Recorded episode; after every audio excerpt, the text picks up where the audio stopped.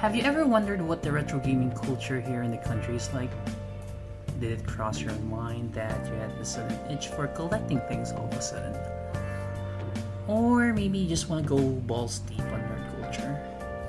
If that is the case, then stop whatever you're doing and head your ass off to Kage Space, a podcast where we much talk about nerd culture, gaming, anime, and a little bit of tech at times.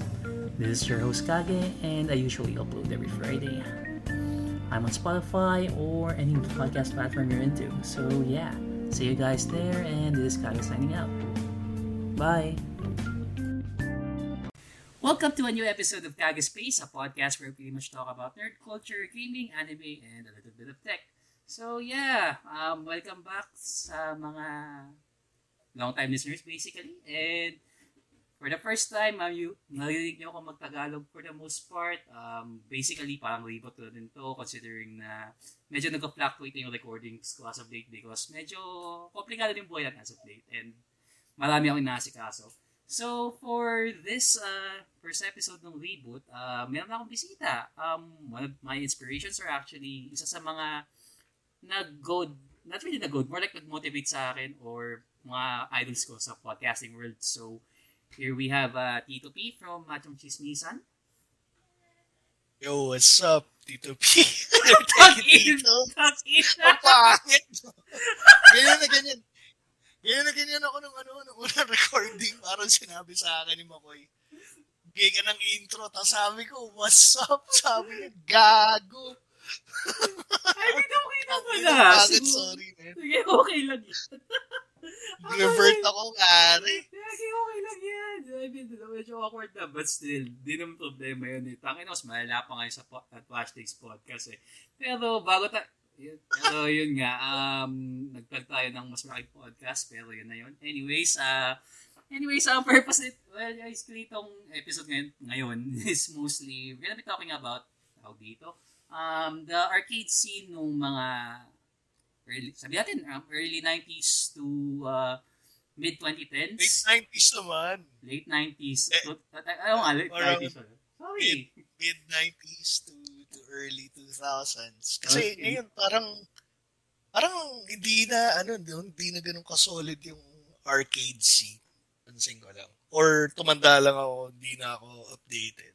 Teka, well, magandang point yan, pero unti-unti natin yan. So, yun nga, um, priority ng discussion ngayon is, yun nga, um, late 90s to um, early 2010s and yung mga nakikita natin ngayon post-COVID. So, um, as you guys can tell, um, si Tito P ang ating source for the um, late 90s to the 2000s uh, arcade scenes. Pero, um, Tito P, paano ka ba na-expose sa arcade initially? Um, laking palengke ba yan na merong ano, piniratang arcade boards o yung tipong tinatamad ka na pumasok sa college, ay sa klase nung tapos napadaan ka lang sa mga mall or whatever. Actually, hindi ano eh. Um, before, nung, nung elementary pa ako, ano talaga, um, malakas talaga yung arcade scene sa atin na pag, di ba, pag pupunta ka sa mall, ano ba yung mga pinupuntahan mo sa mall nun? Either mag-shopping, manood ng sine, or pumunta sa arcade. Yung mga bata, yun yung pinupunta doon eh, either kakain sa fast food Yung lagi nila look forward to eh, no? Kasi Oh, nakakatawa. yung arcade. Kasi kung mapapansin mo before, ang pwesto ng arcade is sa food court or sa sa main floor ng mall. Bandang gitna usually or nasa gilid yung mga high traffic area ng mall. Ano talaga siya eh, parang highlight ng mall dati yung ano eh, yung yung mga arcade, 'di ba yung mga Worlds of Fun Mm. kung inaabot mo pa.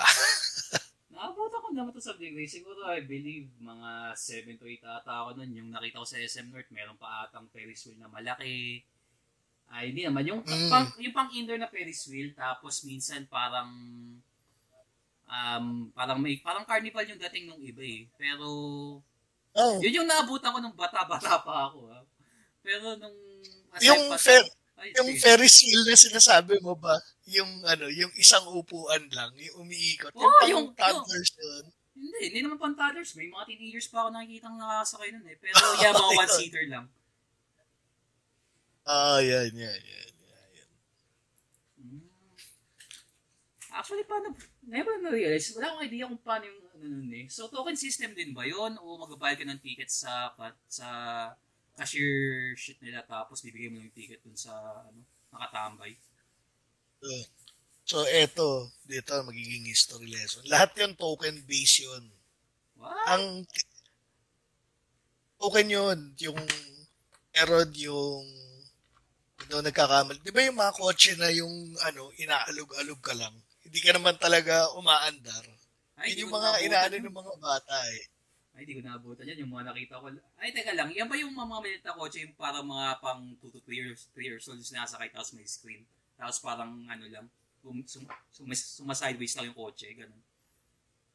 Oh, actually wala siyang screen. Parang so imagine mo yung ano, yung alam mo yung mga maliliit na kotse na ano, na nilalaro mo nung bata ka, 'di ba? Ah.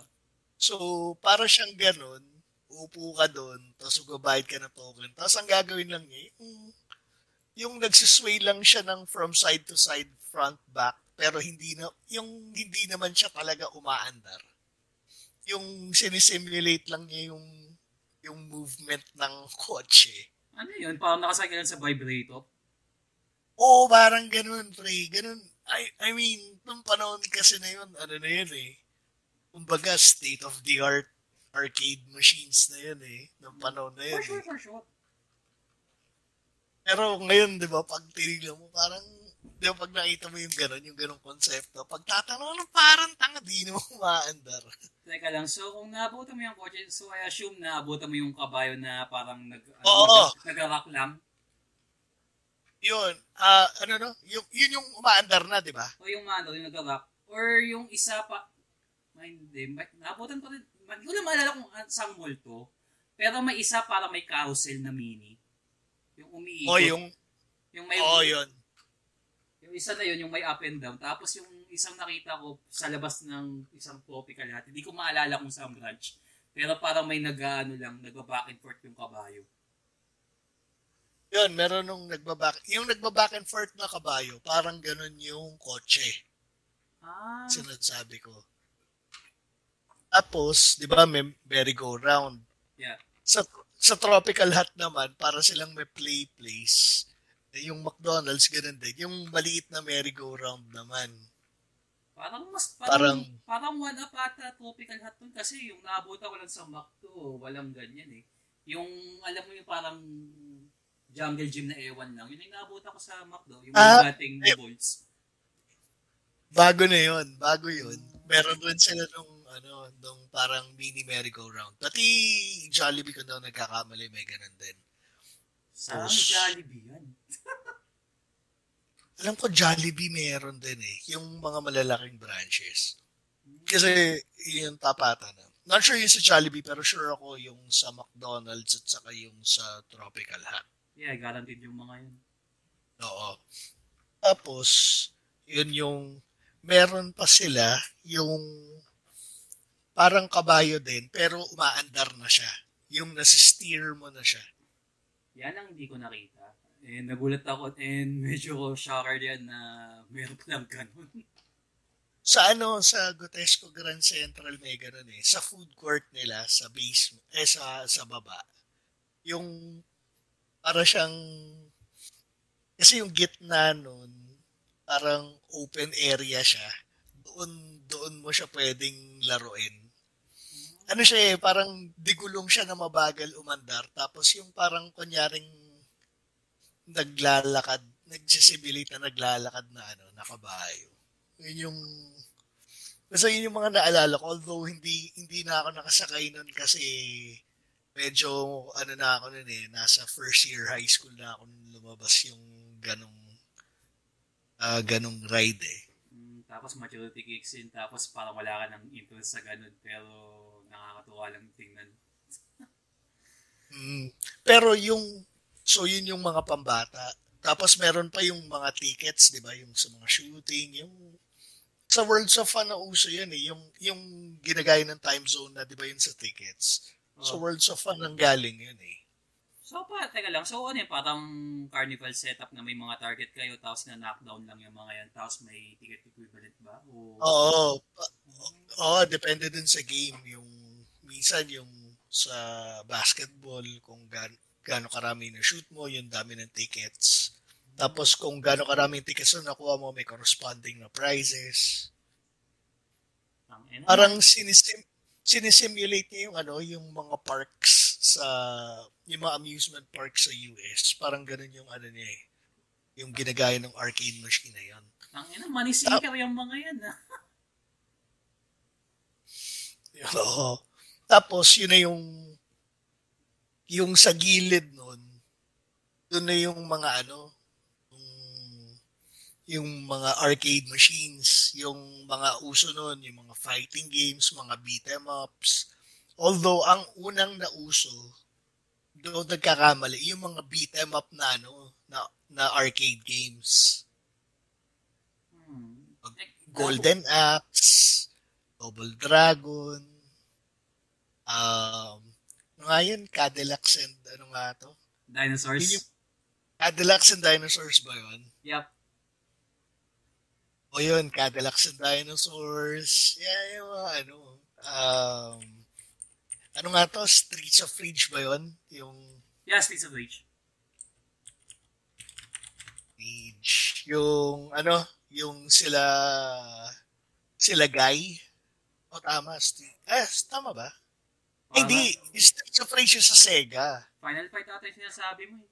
Final Fight yun, Final Fight. Yung ano, yung eventually na nag-migrate sila sa ano, sila sa Street Fighter, sila sino nga to? Yung mayor si Hagar.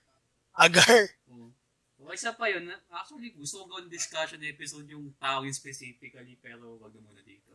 Teka, may dinagay akong link uh, sa that, Discord. Ay, sige. May sinasabi ka? Eh, sige. Ano yun? Yung ano, manilagay ako sa sa Discord. Tama ba yung nilagay ko na, ano, na laro? Kasi alam ko ito yun eh. Hindi ko naman panahon to, pero, sige, kwento ko lang yung story ko mamaya. Pero, yan, yan! Yan! Deluxe and Dinosaurs, yan nga yun. Mga beat em up. Alam mo naman yung konsepto ng beat em up, di ba? Oo. Um, uh, grabe evolution yan kasi pagtagal eh. Pero, yung mga nalaro ko, hindi naman I mean, familiar ako sa sinasabi pero di ko pa gawin laro, nalaro. Yung, sa mga na-mention mo, yung nalaro ko lang itong Cadillacs and Dinosaurs, pero nakakatuwa tong arcade story ko eh. Um, sorry, nakakita doon. Pero, yun, pero yun nga, um, arcade story ko naman, um, basically, nag-umpisa lang naman to sa, pat, na, na-touch, na-touch ko to kanina, pero, um, arcade story ko started dun sa wet market namin Um, use, so, ta, um, tatang Sora Bayan Palengke lang kasi ako dati. So, yung wet market doon, may lusutan doon, di ba, para maxim, pababa, para sa subdivision, tapos makikita lang yung wet market doon. Merong isang area doon, na para mini arcade area. Mga pinirata lang na ano, arcade boards, ganun. Tapos, doon ako na-expose sa mga, primarily, yung mga unang exposure, unang exposure ko dyan, yung mga shoot 'em ups, Strikers 1945. Um, ano ba? Tawag dito, Raiden, perfect example. Tapos, may ilang beat em ups ako nasubukan. Hindi ko na maalala yung isa, pero Knights of the Round Table yung mga characters eh. Si Arthur nandun, Lancelot. Hindi ko maalala kung anong title yun specifically, pero yun yung mga characters. Tapos, yung isa pa, tawag dito, yun na yun eh. Um, Golden Axe nakita ko pero never ko pa sinubukan kasi parang medyo complicated, medyo mahirap. Tapos yung experience ko naman sa Cadillac and Dinosaurs, um, familiar ka ba sa Pilan? Mm, wait, bago tayo pumunta dyan, alam ko ah. yung sinasabi mo na arcade game na sila, ano, na sila King Arthur, Knights of the Round. Yun nga yun, yun ba yung title nun? Hindi ko maalala. Oo, oh, yun. yun. Ah, nakakasakay, parang tumalo ka, pag tumalo ka sa kabayo, makakasakay ka. Tapos, konting oh. tatake lang, talsik ka na doon. Tapos, wala na yung mounted aim mo. Bullshit mo. Pero, Kasi ang, paborito kong character doon si Lancelot eh. Ang bilis ng animation niya pag humampas eh. Kung ikukumpara mo sa iba na malalaki yung weapon, parang mas okay na yung mas mabilis umatake kaysa dun sa mala- malakas na sobrang bagal naman. Anyway, so, well, that aside, um, so yun, um, yung experience ko sa kalalaking dinosaurs, um, sa may Pian area, meron kasing, er, may area doon, parang dating bilyaran basically. Tapos across noon, uh, may mga stalls doon. Yung mom ko kasi at the time, um, nag nagbebenta basically doon, meron sila sa stall, halo-halo mga binibenta noon. Pero usually, parang yung mga uh, knock-off na figures lang, yung mga display, yung mga Ghost Fighter, ganun. Yun dito nakalagay doon sa laruan na peke, Ghost Fighter, which is pwedeng kasuha tayo ng mga hapon dyan, pero way back when pa yun, and people didn't Hindi pa uso ang ano nun. Hindi pa uso ang copyright nun. Infringement. Pero yun Oo. nga, wala lang, may install ko doon. Tapos ako naman, mga, I believe I was 8 to 9 years old at the time or 7. Uh, kinukulit ko yung nanay ko na humihingi ako ng barya lagi. Kasi nakakatamad dun sa pwesto yun. Kasi at the time, wala pa cellphone to keep you occupied. Wala naman na mabasang libro or dyaryo. So basically, ang nangyari doon, tatawid lang ako dun sa bilyaran tapos naglalaro lang ako doon. So bibigyan ako ng how much? 5 to, 5 to 10 pesos. Tapos kada laro sa arcade is like what? 1 peso at a time. Hindi ba yung mga ganyan? Ah, wait. Ito ba yung piso-piso na ano, na de oras Ay, hindi. instead na... Ay, hindi. O piso yung token? Piso yung token talaga. Hindi, hindi Ah, na okay. kailangan convert. So, yung local currency na lang. So, kahit paano, mas mga ng konti. Pero putang ina yung difficulty. Parang na-ramp up. So, ayun. Doon ko nilaro, ano, Cadillac and Dinosaurs. Which is, okay naman siya. Um, hindi ko naintindihan yung concept kasi parang medyo modern lang yung tingin ko doon. Pero growing up, putang ina, anong panahon pa ata to. Tapos yung isa pa, ewan ko lang kung nalaro mo na to, pero most likely, nadaalam mo to at some point. Familiar ka ba sa Gals Panic? Ha? Gals Panic? Hmm, wait, Girls Panic. Ah, wait. Shit, oo, yung puzzle game. Oo. So, ako naman, imagine a really young kid na walang idea sa concept ng mga to. Natutuwa lang ako kasi ang hirap ng laro. Tapos hindi ko bagets na kinukulong. Di ba merong um, anime idol technically, nuunti-unti mo siya habang Oo. inaano mo yung puzzle. Ako naman, wala lang, anime lang. Natutuwa lang ako. Hindi ko nagigets yung purpose. Tapos pagtagal, parang ano, medyo sense, medyo sensual siya to be honest. Pero if you're like what that young tapos yung objective mo natutuwa ka lang kasi lumiliit yung kalaban mo habang naalak mo yung ano, lugar. Tapos yun, parang heavily clued pa ata yun eh. Pero itong recently naglaro ako, in-emulate ko to. Oh. Putang ina, kaya naiintindihan ko na ba ang daming matanda at that time na nakapila doon sa machine. Like seriously, sabihin natin mga, I believe yung mga nakikita ko doon na nakapila are like guys who were in their early, um, pa early 20s or yung mga medyo parang college na, ganun, mga 16 onwards, tapos ano, nakatitig lang sila sa screen, tapos may isang magaling na naglalaro. Ako naman, nakikinod lang, di ko maintindihan kung bakit. Tapos, ayun. Wala akong masabi. na, masabi ko lang siguro, napaka, nakakatuwa ng mga panahon kasi putang ina, parang nakalusot to. Y- yun nga, ito, napakabait mo nga eh. Kasi kami nung tropa ko, gaabang kami doon, yun sa Gals Panic, di ba? Hindi kami naglalaro, pero nakaabang kami ng mga naglalaro. Tapos parang chini-cheer namin yung ano. Sinusupot Chinichi. nyo pa. Teka, saan mo nakita yan? Teka lang, meron bang mall na nag, ano na, nagpa-operate yan? Meron! Puta ina Sa ano?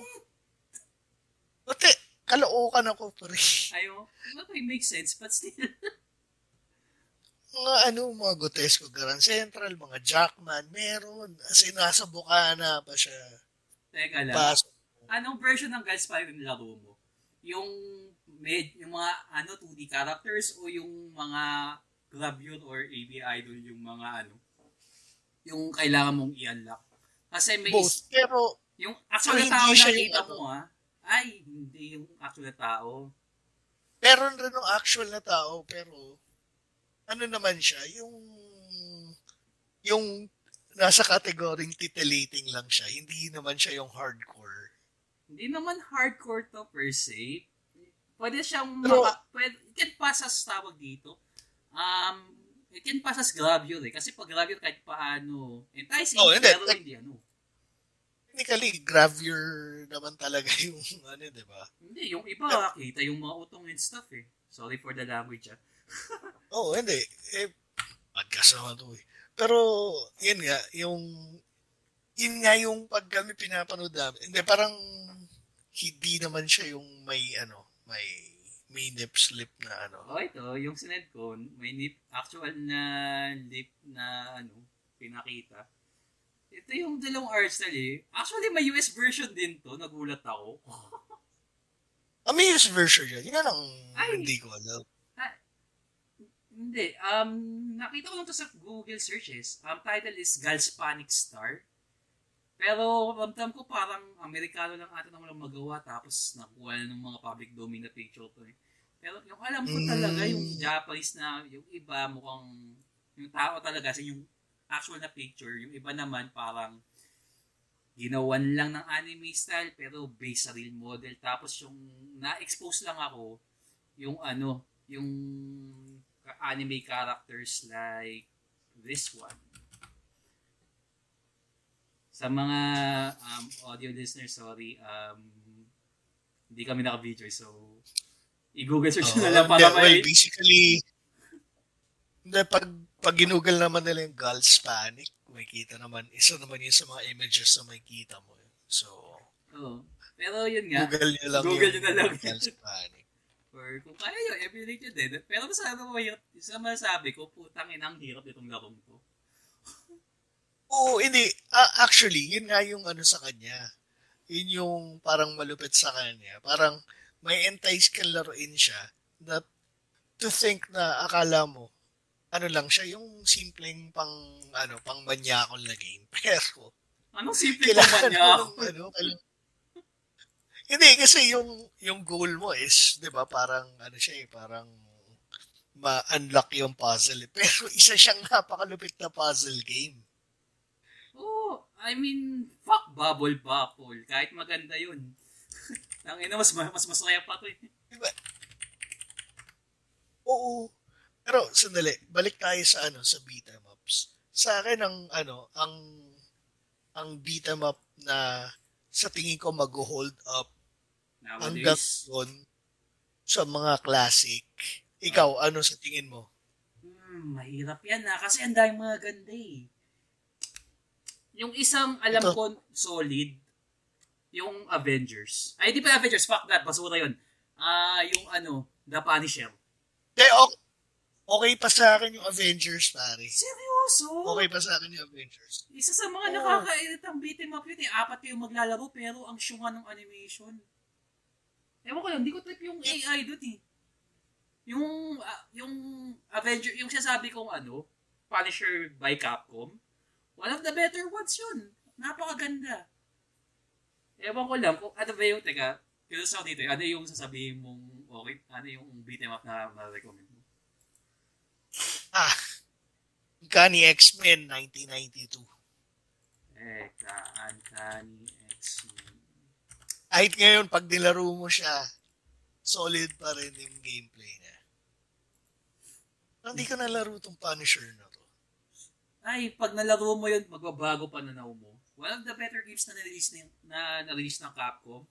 Kasi may certain point kasi na hawak ng Capcom kasi ano yung Marvel IPs eh. Parang tinatambakan lang Oo. sila ng kung ano-ano.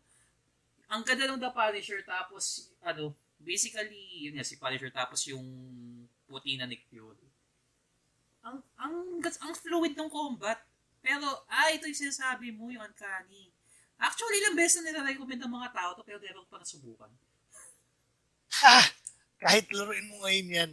Hindi ko, hindi kasi ano eh, never ako na-expose dyan eh. Like, wala yung mga local um, arcade machines ko dito. Kahit sa SM at sa Apoy, di ko, di ko pa nakita yan. Baka nag-ano lang. kung hindi mo pa siya nalalaro, sinasabi ko sa iyo, kahit ngayon mo siya laruin, laruin mo siya ngayon, tapos balikan mo ako kung sabi mo sa akin kung nag-enjoy ka o hindi. Sige, sige. Kaya ba sa ano to? Um, tawag dito? Um, fight kid or whatever?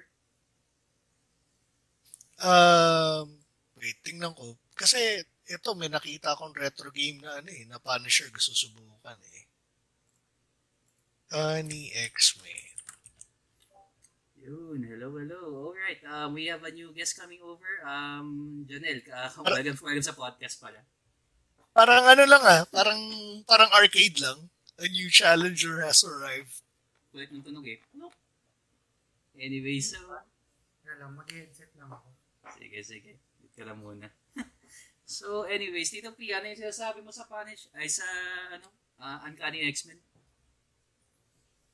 Ano kaya? Basta laruin mo siya, tapos, testingin mo kung mag enjoy ka o hindi. Basta sa akin lang, balikan mo ko pag napangitan ka, sabihin mo. Pero pag, ano, sa, sa akin, kung halimbawa, halimbawa, nalagay ako sa sitwasyon na, halimbawa, na hindi ako ng mga terorista, tapos sinabihan nila ako, mag-recommend ka ng arcade game, ng retro arcade game na maganda. Pag ito hindi maganda, papatayin ka namin.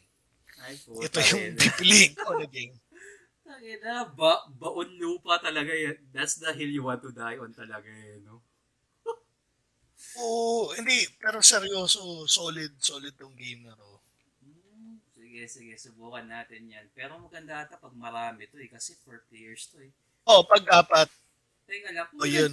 Teka lang, kung apat na arcade na beat 'em up, in contention dyan, may dalawa akong ma-recommend pa kung gano'n. Um, yung Ano? ano, Simpsons na, yung familiar ka ba doon? Yung beat 'em up ng Simpsons. Yung pangapatan. Isa sa mga Solid yun. yun, solid yun. Solid yun.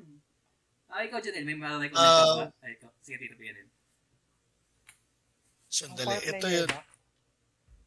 Kahit ano, ka- kahit anong retro arcade game na ire-recommend. Siyempre, yung oh, laging nire-request sa akin, Metal Slug 1 to 5. Gi- Ay, nako, napakasaya. Hindi, yung Metal Slug naman, Metal Slug solid. gun yun Oo. eh. Pero, um, teka lang, ano muna tayo? Sa beat 'em ups muna yung ano. Bakit two players to? Hindi ba kaya four players to sa ano? Hindi, four player to sa ano sa arcade. Pero it, ito yung nakita kong online retro na ano eh, pwede mong pang two player lang siya. eh. Ah, Tsaka ang kagandahan kasi sa kanya sa arcade, siya yung pinakamalaking screen para ma-accommodate niya yung apat na tao.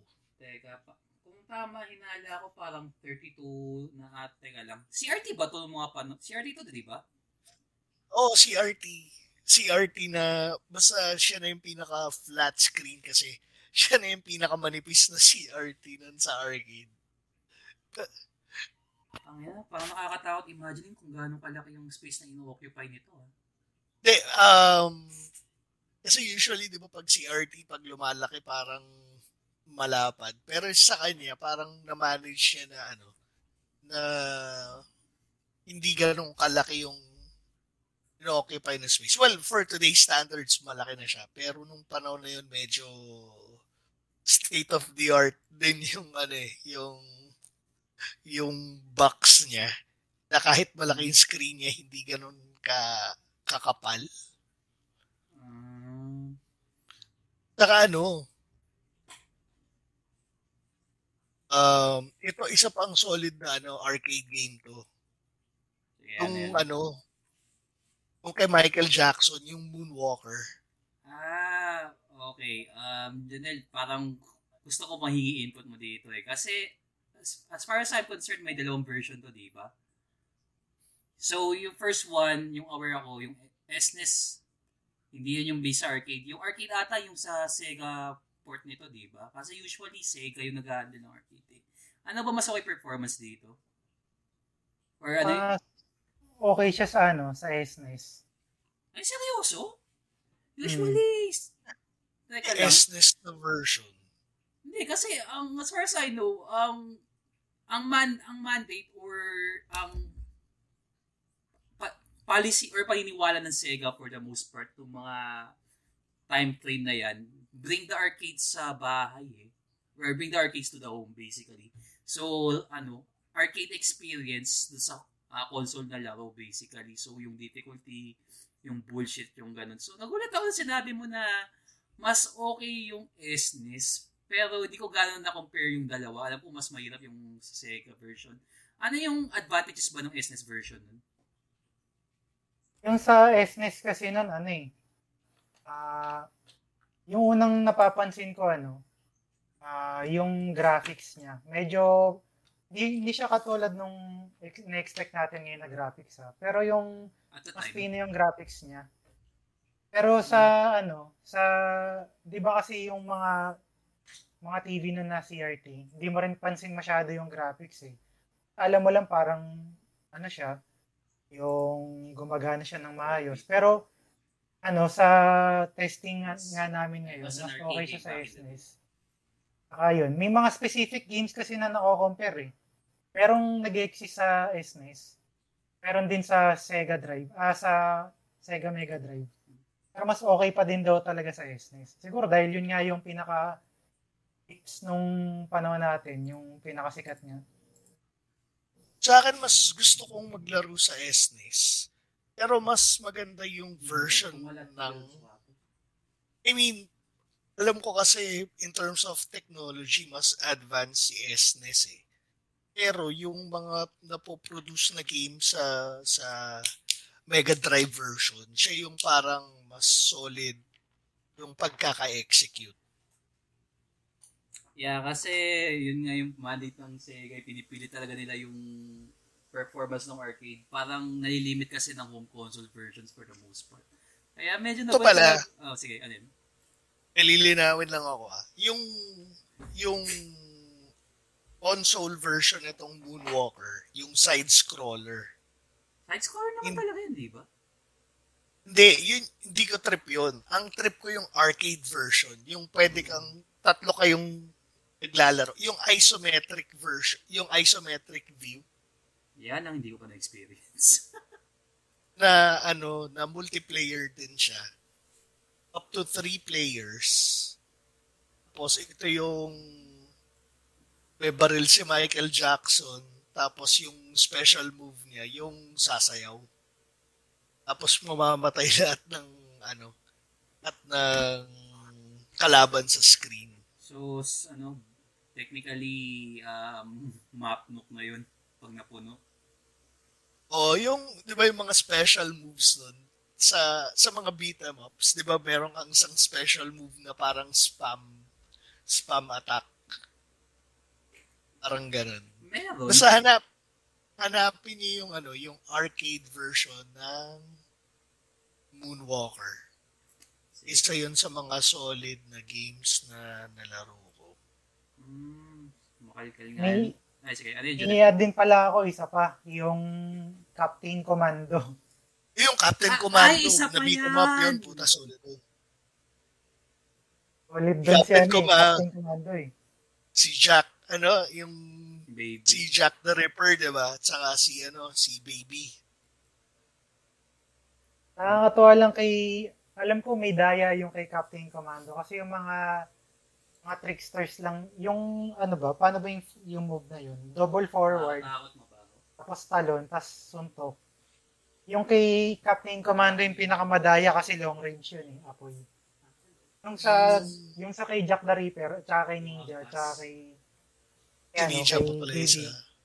kailangan lumip- lumapit ka. Yung kay Captain Commando, ano eh, instant eh. Pag tinamaan ng apoy, faint, tutumba.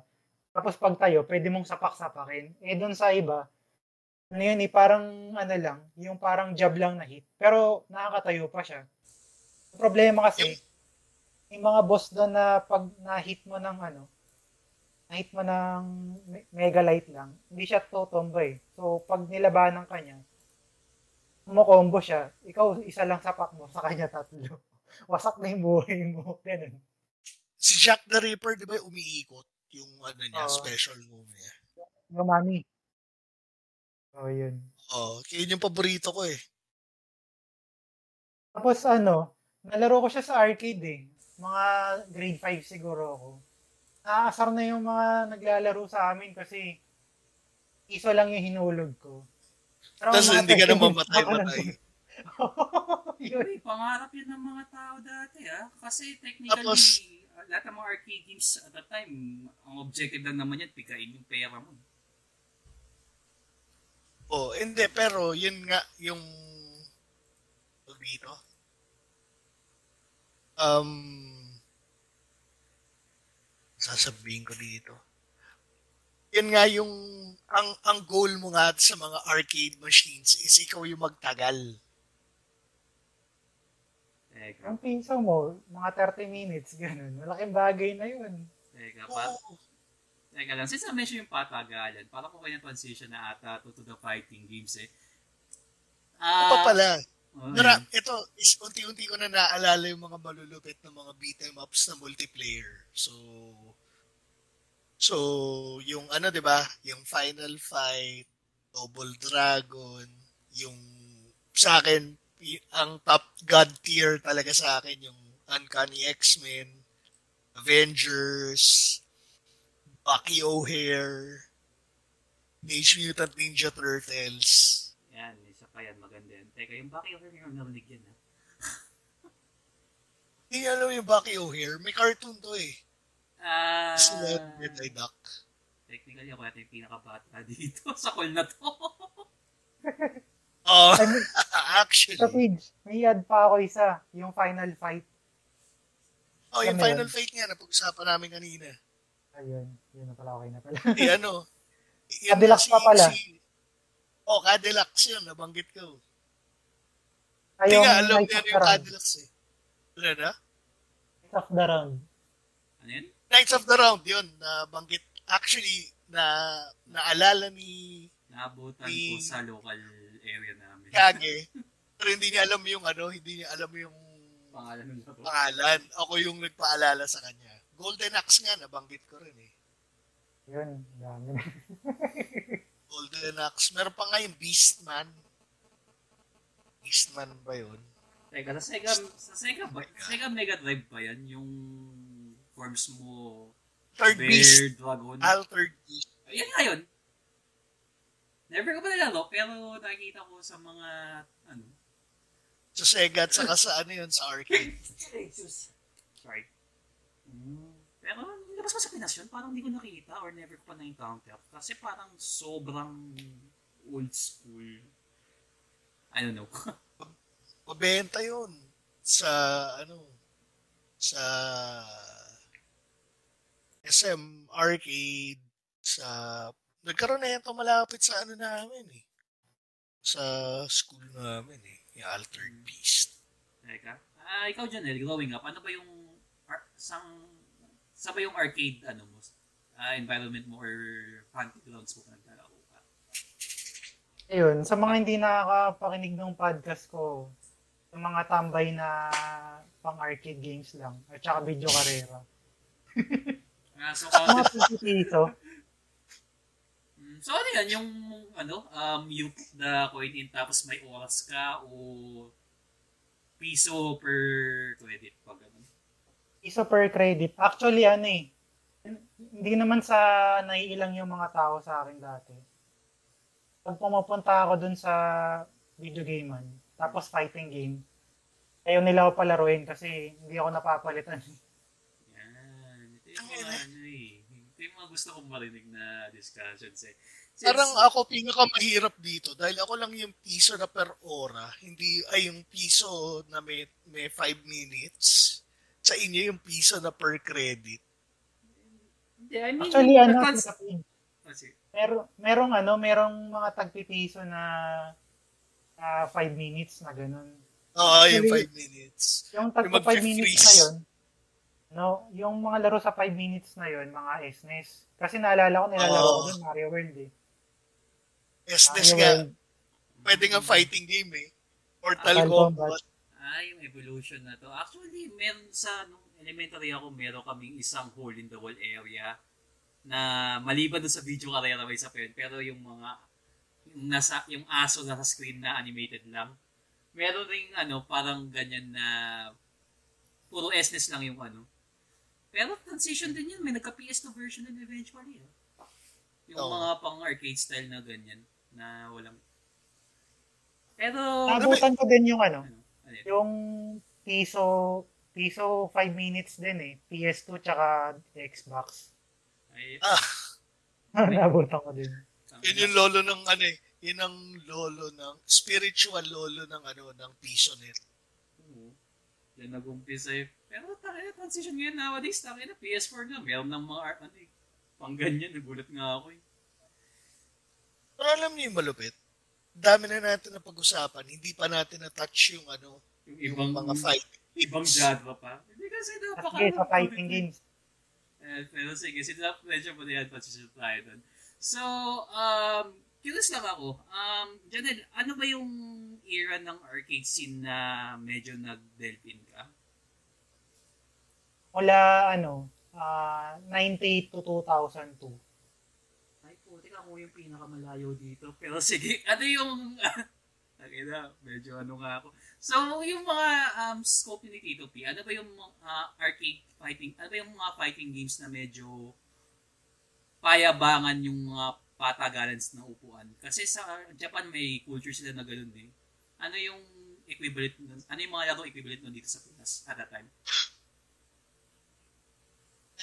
Sandali sa kanya nga, 1998 eh. Ako, mga 1994 pa eh. Mga Street Fighter. Street Fighter 1992, di ba? Ano Street S- Fighter 2. Ano yun, SF2? Yung Alpha, ano? O sige, Tito P, ano yung at that time? Sa Eh, Street Fighter 2, 1991. Naabot ko pa yung original na Street Fighter, tapos yung maraming iteration. Street Fighter 2 Turbo, Street Fighter 2 Hyper Turbo, yung mga ganun. Mm. Tapos nung, di ba yung nagdagdag pa sila ng Street Fighter, su- ano ba to? Super ba to na 2? Yung nagdagdag ng mga new characters, sila Kami. Eh, parang Sila. iteration, kada iteration ng Street Fighter 2 is technically dagdag roster lang, wala namang binabago dyan, di ba? Turbo Alpha, Oo. ganun. Ay, hindi, iba yung Alpha series. Pero yung, Eh, iba yung Alpha series. Naging anime yung Street Fighter dun eh, pero ibang ano na yun. Yun yung ano, sila DJ, yung dumagdag sila DJ. So, tapos may soup na implement na yung super bar dun, tapos may options ka kung ano. Pero ano yung mga fighting games na pinipilahan dati na parang supremacy bullshit lang? Yun, yun. Tapos Tekken, yung, yung mga unang Tekken. So, medyo black, blocky pa yung ano, Virtua Fighter. Ano pa ba?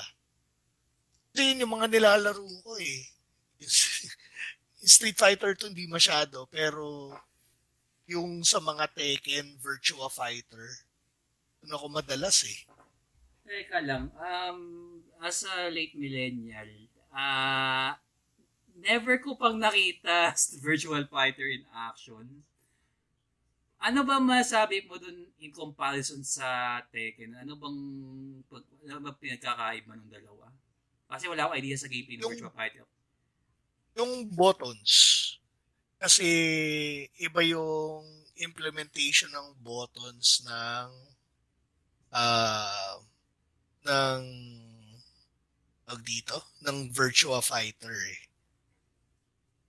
Doon nagkakamali. Kasi 'di ba ang Tekken is dalawang left punch, right punch, left kick, right kick. Yeah. Tama 'di ba? Yep. Yung sa Virtua Fighter, alam ko four buttons 'yun eh. Kick, punch. Nakalimutan. Wait, double check ko nga kung ano yung button settings ng ano. Kasi Street Alam Fighter... ko, Sige, yun, alam ko, Tita Page anim lang eh. Team, kasi naalalaro ko siya sa arcade eh. Pero, 3 by 3 siya. Napaka-foreign concept sa akin nung anim na button sa mga ganyan. Kaso, bano ako sa mga 2D fighters eh. Ayun, Anyways, sorry, three, three buttons. Ayan. Three buttons. Guard, punch, kick. Tang ina. Hindi ko, ma- hindi ko ma-imagine yung concept niyan. Seryoso, Isipin mo yung lang? meron siyang dedicated guard button. Hindi. Uh, nowadays na, I mean, some games nowadays, oh, pero parang hindi ko may imagine na 3D setting na pwede kang mag-sides. Teka na, nakapag-sidestep pa sa Virtua Fighter dati? O 3D Oh, lang may- tapos ano lang, back and forth lang. Pero eight yun. Tapos, ang ang difference kasi ng ano, ng ng tag dito, ng Tekken saka ng Virtua Fighter. Yung sa Tekken kasi is more of yung string ng combos. Ay, hindi yan sa mga nauna, di ba? Sa 3 onwards lang ata na-implement yung mga ganyan eh. Di, sa Tekken na uso yung 10 hit ano, yung yung 10 hit combo kung Yeah. nagkakamali. Kailan na-implement yan? Kasi 3 ako nag-umpisa sa Tekken. Pero, Yung May 10 hit combos na nun. meron na. Tapos doon nga yung Ah. ano eh, di ba yung kicking? ah, wag mo na paalala yun. Ilang beses na ako naiiyak dun sa putang inang old na yun susunod eh. Na- Tapos yung Virtua, yung Virtua Fighter, yung command set niya, Mm. ano siya, parang parang Street Fighter-ish yung command set niya para sa 3D game. Tapos nagko-combine ka ng guard punch, punch kick, guard kick. Kaya kahit 3 button siya, ang nagdadala sa kanya yung inputs. yung input ng controller tapos kung magko-combine ka ng ano Mm. ng ng buttons. Um, teka lang, ah sorry sa mga listeners kung hindi nyo maintindihan yung mga pinagsasabi namin as of late. Um, tawag dito, um, when you say inputs kasi, may, minsan kasi may combinations kasi sa mga ano directional bot. Um, imagine Mm. arc ano controller basically. Um, if ever na may magsabi sa amin quarter circle, isipin nyo na lang down, pagsabay nyo down left or down right, tapos pindutin nyo yung right, tapos isang button or two sa face basically. And parang ganun yun. So, parang ganun yung implementations basically. And medyo na-astonish lang ako na tatlong button tapos reliant sa basically command inputs ng ano directional pad para lang ma- magawa yun. Kasi ang hirap nun eh. Mm. Pero ano rin siya, eh, ang dati nga napaka-simplistic lang ng ano eh, ng fighting games eh. Na Ay, ewan ko Sa- lang. Yung alam generation- alam mo lang paano ko-counter, Ay, ito yung mga atake, ito yung pang-counter sa ganitong atake, sa ganitong karakter, ito yung magandang pantapat. Or kung ito yung karakter mo, ito yung kalaban mo. Alam mo yung dapat meron kang certain strategy. Pero at that time, parang hindi pa kaya yung tech eh. Eventually, transition na yan to the late 2000, late 90s to the early 2000s eh. So, at that point, uh, Yung- Junel, ay, sige lang, NATTP. Yun, mas naging technical nung pumasok yung mga Marvel versus Capcom. Yung, di ba yung chinecheck, yung hitbox. Ngayon meron ng, ano yung konsepto ng hitbox. Di ba meron ba Yung dati? sa timing yung mga counseling. Ah, ka- ka-cancel ka ng ano, di ba? Forward yung- pa, recent stuff. Dati ano lang eh, parang Parang guard lang. Basta- pag umere, alam mo yung basic pa nga yung ano, yung style dati. Hadukin, hadukin ka lang. Pag mapit, shoshoryukin mo. Yung mga ganun. Tamang counter hits lang, pero transition na yan eh. Pero, Pero may mga ano pala, meron palang yung su- Street Fighter na Hyper Edition ba to? Yung may mga daya. Yung ginagawa nila si Guile, jackknife ng jackknife. Tapos, uh, tataas siya ng tataas, mawawala sa screen, manggagaling siya sa baba. Tataas siya ng tataas. Tapos pag nakatatlong beses ka atang na ganun, parang may gagawin, ano parang madadamage mo. Basta may mga ganung bug eh. Ganun yung, ano eh, yung gaming nung mga early to late 90s eh. ano, parang console ports lang ata yung mga ma-issue na ganyan. Ha? Pero, medyo curious na ako eh. Um, ito yung mga eras na hindi ko gano'n na-cover. Ah, Janelle, ah, question lang. Oh. Nawawala ka eh. Ano ulit? Nagchat-chat yung boss. Ay, nag-chop ba yung, nag-chop ba yung boss ko? Lapit nga ako sa mic ko. Okay, so um, basically, na-cover na natin yung mga early 90s to uh, early to mid 90s.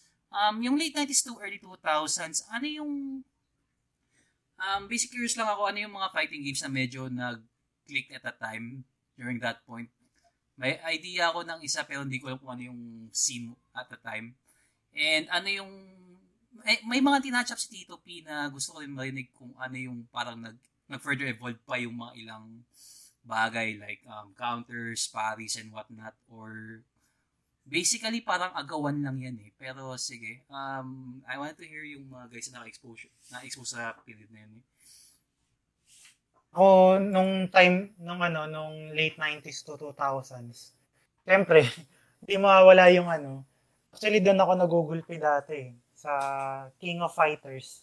Kasi nag-start yung 94 up to 2003. So, yung pinaka-peak na laro ko talaga ay yung 98 at saka yung 2001 to 2002. So, yun yung kinakadikan ko nun na late 90s game. X-Men versus kay Marvel versus Capcom. Hilig ako magpalabas ng characters. Tapos tinatanong ng mga tao, paano yan gawin? paano yung palabasin? Teka, Kasi sa, ano, sa Marvel versus Capcom, di ba yung parang may susundin kang rotation? Pag na-rotate mo yung buong screen, may lalabas na character sa baba, sa gilid. Yun. ganun ba yun? Nakala ko assist lang yung nagagawa sa, ano, ganun sa umpisa. Hindi pa yung sequence na kung ano-ano. Eh, yung bukod dun sa gameplay, yung mga si- secret characters, yun yung tinutukoy ko. Ah. Halimbawa, si, kung kilala nyo, si Shadow Nash, si Shadow Lady, si Roll. Ah, Yung black silhouette lang. O, tas yung panira niya puro ka, puro racket. Saka dito ano, ba yung, ano, salaryman? Oh, yun. Yun yun. Yan ang hindi ko pa nakikita. Ang isa pa yung i-add ko, ano, yung kung familiar kayo sa Soul Calibur.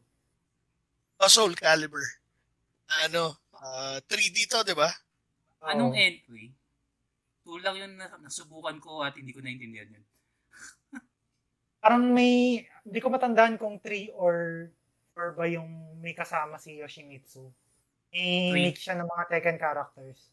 Ah, s- if memory serves me right, tatlo kasi yung version ng Soul Calibur 3. Um, yung PlayStation version si Yoshi, ah, hindi, si Heihachi ata yung guest character eh. Pero si Yoshimitsu, lahat ng version. Ah, yun. Yung andun sa lahat ng version nga si ano. Yoshi. Alala ko pa isa, yung Bloody Roar. Ay, isa pa yan. Pero, Best yun. pero nagpamba sa arcade yan? Parang hindi. Nalalaro ko lang sa mga hole in the wall area lang yun eh. Nalalaro siya sa, ano, sa arcade. Pero yung arcade na yun, parang modified siya na, na PlayStation man yung, parang naka-emulator mode siya. Pero, ano, marami siyang laro. Di Hmm. oras din yun eh. Ah, Yung pala, bago yung Bloody Roar, yung ano, Fighting Vipers pa pala. puta. Ano, Lalaro ko rin. ano yun? Google mo yan. Kasi yung Bloody Roar, di ba, ano, um, dito, nagta-transform, ang, ang, ang tawag dito, ah, Tatransform ka hayop. special feature niya, nagta-transform ka sa hayop, di ba? Anong title niyan? Bloody... Roar. Hindi, yung sinasabi, hindi, yung... Ah, fight, fight, Fighting Vipers. Ayun. Yung Fighting Vipers naman, Sega game siya. Yung bentahin naman niya, What yung fuck? mga characters, para siyang virtual fighter na may armor yung mga characters. Parang, Tapos, ginagawa mo, pag gusto mo, ang gusto mo kasi pag chicks yung kalaban mo eh. Kaya mo siya binubugbog kasi gusto mong i-tear down yung ano niya, yung damit niya. okay, um, I did a quick Google ganun siyang element. Okay, so I did a quick Google search. Ang masasabi ko lang dito, parang ninakaw nila si Jotaro. sa JoJo's Bizarre Adventure yung isang sa isa ka. Ayos yung character, oh. Putang ina, Jotaro ang puta. Teka, sabi ko sa, ano, sabi ko sa Discord, but basically yung isang guy putang ina carbon copy ni Jotaro sa um Jot Si Ban, oh putang ina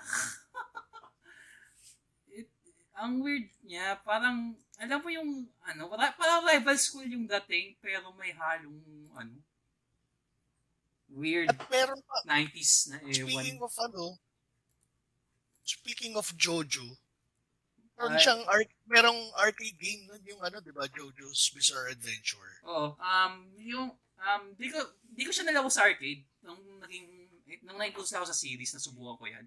Pero, um, dinevelop siya na- by Capcom. Napakaganda nung arcade game na nun. Mahirap. Sobrang hirap, pero ang ganda. So fun. So fucking fun. Napapanood ko siya eh. Hi- hindi ko siya nalaro. Pero kasi mukhang ko, napaka-complex yun na, eh, na Oh, arcade game. Execution heavy. Ang ina naman, nakikita ko sa YouTube yung mga clips niyan. Ang ina, hindi ko magagawa yung mga yun pag-control, pag D-pad gamit ko. Pero Capcom, Capcom ang Capcom gumawa. pinakamalupit. eh, Oh, Capcom gumawa nun. Tapos sila gumawa ng Street Fighter, Darkstalkers. ay, isa pa yan. Pero, gawa, Darkstalkers solid eh. gawa nga ako. Ah. dis- since I mentioned mo Darkstalkers, nanood ko na lang gawa ko discussion piece dyan. Tangina, laki ng frustrations ko dyan. eh. Anyways, sorry. I-add No, pa pala hindi, ako. Tapos, yung mga Street Fighter na Alpha, sorry, yung EX, yung 3D, Eh, tapos, yung Zero, gusto ko yung ano eh, yung Z- Alpha Zero ng ano eh, ng Street Fighter eh. mm, teka, Saka yung ano, ano yung yun? mga Marvel, yung pumasok yung X-Men, X-Men, X-Men versus Street Fighter, ah Marvel Superheroes, Marvel versus Street Fighter, Marvel versus Capcom. Mm. Teka, ah, May isa pa pala ako Ano Tito yun? Page. Yung ano, kasi di ba bias, bias ako sa SNK eh. I-add ko na rin yung Samurai Showdown. Yung Samurai Showdown, Ah, sa pa yun, napakagandang franchise. di ko pala na-delve kanina yung King of Fighters. Yung King of Fighters yung nag, ano, nagpauso ng dodge mechanic. Kasi 'di ba sa Street Fighter, wala kang ginawa kundi mag-spam na mag-spam ng Hadouken, 'di ba? Oh, forward roll sa, ano di ba? Yung mga roll, yung mga rolls technique. Oo nga, yung mga rolls nga. Sa SNK, pwede kang mag-roll, pwede kang umiwas, yung dodge, Game breaking yun dati. yung yung maglilin ka lang. Tinira mo ako ng tinira ng projectile. Maglilin lang ako, di na ako tatamaan. Di ba? Napaka-smart ng mechanic. Ewan ko, may, medyo magiging specific ako. Kung nakalaro kayo ng mga King of Fighter series, kung kilala nyo si Rugal, Uh, Oh, oh, fuck no. napa, napakadaya niya. Kasi maglilin siya. Pag naglin siya, ano, dad, dadakmayin ka niya, tapos dadaling ka niya sa pader. Tapos titirahin ka ulit niya ng Hadouken na malaki. Teka, anong Kasi version yung- ni Rugel ba to? Yung 94?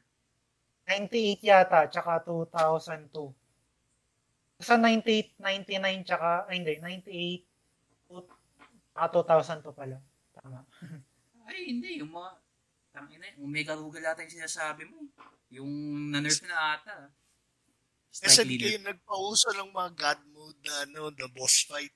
May term dyan eh, SNK Boss Syndrome. Um, Oo. Technically, teka lang, sino ba yung malala dyan? Si Rugel ba o si, ano, um, si Boy Get Over Here? Ang malalang boss yata sa SNK, sa King of Fighters, si ano, si, sino ba to? Goinits. Si? Goinits. Seryoso, parang mas punyeta pa si Rugel ah. Rugal, may version kasi minsan siya na mahina, may version na sobrang lakas niya. eh. Hindi, yung unang release niya, yung Buisit. yung sa 94. Ang ina yung upper kick, yung patas niyang sipa, ang ina, laging tumatiming lagi pag tumalong ka. Auto ano agad yung AI. Tangina. Uh, PTSD. Anyways. you were saying? Hindi kasi tayo lang na trauma ko dun eh. Alam niyo yung malupit? Ah. sasabihin ko sana na ang paborito kong character sa King of Fighters is si Yori Kogawa. Tapos na-realize ko, tang ina mali yung mix-up. Solid yung mix-up ko kasi si Yori, ano, Yagami. Parang mali yata an- yung apelyido nun. Mali nga yung apelido. Eh, I-google nyo si, i- i- i-google nyo si, ano, Yori Kogawa. Tapos Tempilator. Ah! Ano ba to mga serial serial number ulit siya? Ah, plate number, yes. Ah. Ah, lumabas pa doon sa Yakuza eh. Never mind. Ah, siya pala yun. Ah, siya yung Yakuza. Siya yun. Sa Yakuza. yung, yung nano sa kulto. Ah, okay. Um, ibang usapan na yon pero inline naman dun sa kalibugan kanina. Anyways. Shit. So, ang inang mix-up yan, no? Yagami nga pala. Yagami, motherfucker. Okay lang yun. Um, sa mga listeners, feel free to Google Ayori Kogawa. Um, kung may nalaman kayong magandang plate number, you can just uh, DM Tito P sa kanyang Instagram at ikwento nila sa amin. Ayos, ah. Sa akin, sa akin pinasa yung kalinisan, ha? Siyempre, ikaw nag-vision ng pangalan eh. Napakalinis mo, Kage. I know. Napakalinis. I know. Tapos, nag, nag ano ko sa God's Panic for roughly 10 minutes. Anyways. ano ba? Sana ba tayo nakita? Na-mention mo kasi porn star eh. Ano ba? yan? So, Paige, ano na, nabanggit na ba natin yung Killer Instinct? Ay, di pa. Ay, never ko pang nalaro yan. At mukhang Hindi. N64 era pa ata to. SNES naman yun, SNES. na fighting game. Ang ina, SNES yun? SNES bago siya. Yung Oo. alam ko lang yung sa 64. Ano na yun? Bago na yun. Yung orig OG niyan, SNES. Pero nagka-arcade release sa Pinas niyan. Parang never ko nakita. Oh, nagka-arcade yan. The fuck? Oh, combo breaker! Eh, dun galing yan. The fuck? Damn. Killer Instinct. Masyado ka pang bata, pre. Doon ko lang na-realize. Ayun yung mga age gap nyo, yung mga edad nyo, lumalabas ah. Ako kasi Oo nga na, naalala ko lang yung mga laro. Siyempre, dun sa, yun nga, hindi ko na ipopromote. Pero dun nga, bumibili, may mga bumibili sa akin na particular sila sa games. Eh, siyempre, may mga nauulit ng instance. Naalala ko siya. Hindi, I mean, okay lang i-plug mo yan kasi yung, pa- Oo. yung discussion natin, very ano eh. Ah, sige. Kung Pabor pwede na na pabor para mag-plug ka eh. Pabong na pabong nga sa'yo. Pero ano nga, dun nga sa may brand ko, sa may online store, sa Sabikit, Hmm. maraming bumibili na ano, specified sila sa games. Yung iba kasi alam ko lang din talaga yung mga arcade games. Pero lately ko nga lang din na-discover yung mga ar- ano mga fighting games sa SNES na customer din yung nagsisend sa akin ng mga ideas. Eh ito, yung Killer Instinct. Last, last, ano, last week may bumili ganap ng Killer Instinct. Tapos sabi ko, ano kaya yun? Tapos ang hinanap ko, ah, ito pala yun. Tapos yun, ano, na-discover ko yung games, nililista ko. Tapos Tapos, para pag tinanong sa akin next time, ah, Killer Instinct, meron yan, parang ganun. Kasi yun nga, alam ko lang siya na, kunyari, may Samurai Shodown, may Marvel, may ano, may iba pang fighting games. Wala Alam ko bang siya yung Marvel naira. vs. Capcom po sa arcade stick mo? Wala pa eh, kasi ibang console yun eh. Sa PS2 na ata siya lumabas, tsaka sa Dreamcast. Kaya ang PS2, covered lang nun, PS2, ng arcade. Teka, PS2 Dreamcast, tapos may arcade port. Um, kung parang similar sa Pandora yung stick mo, parang kaya, ganun. kaya, ay, kaya yan kung ganun. May arcade port na, ay hindi, check na lang kung kaya yung arcade build Isa, niya. yung arcade kaya. Pero yung mga patas, mga PS1, PS2, hindi pa siya kaya. Seryoso, man? Um, emulating nung arcade build nung um, MVC2, hindi naman ata ganun ka-complex eh. Pero check mo na lang kung may makukuha ka na ROM. Um, or better, if you own the game. Uh, guys, if you're gonna be playing video games, okay lang po y- na kung i-stream or what, um, okay lang kung may actual copy kayo. Otherwise, uh, bahala na. Anyways. Mali, delikado. Anyways, ano yun? Yun ang kinaasaran ko sa ano, sa, tawag dito, sa Pandora. Wala nga Marvel versus Capcom 2. Kaya ako natutong mag, ano, mag-emulate. Pero dapat yung meron. fight. Pero dapat meron sa Pandora yun eh. May nakikita akong builds na meron siya. Pero hindi ako sure kung yung Dreamcast yun or yung mismong arcade build ng laro. Kasi may separate na build siya eh, na hindi sa console. Weird nga eh. Pero, damn, medyo, tangin na, parang mm, papamukha ko yung edad nyo lalo pag sinabi ko yung ano ko ha, fighting game exposures ko ha. Ano ba? Okay. Okay lang. Okay, so basically, um, arcade exposures ko naman, um, na, natouch up ko na to kanina, pero for general na recent na pumasok. Um, basically, um, wet market yung unang tingin ko sa mga yan. So, pero yung mga laro na nandun, um, fighting game wise, Tekken 3, um, tawag dito, uh, KOF 2000, tapos nung means na, yung rare instance na sinasama ko ng nanay ko sa mall, tapos pag napapadaan kami sa Quantum, um, yung mga, basically, ano yung mga laro yan? Um, I believe Street Fighter 3, o Street Fighter 3, tapos, sorry, one, yung 3D, yung KOF na 3D, max, yun, maximum impact.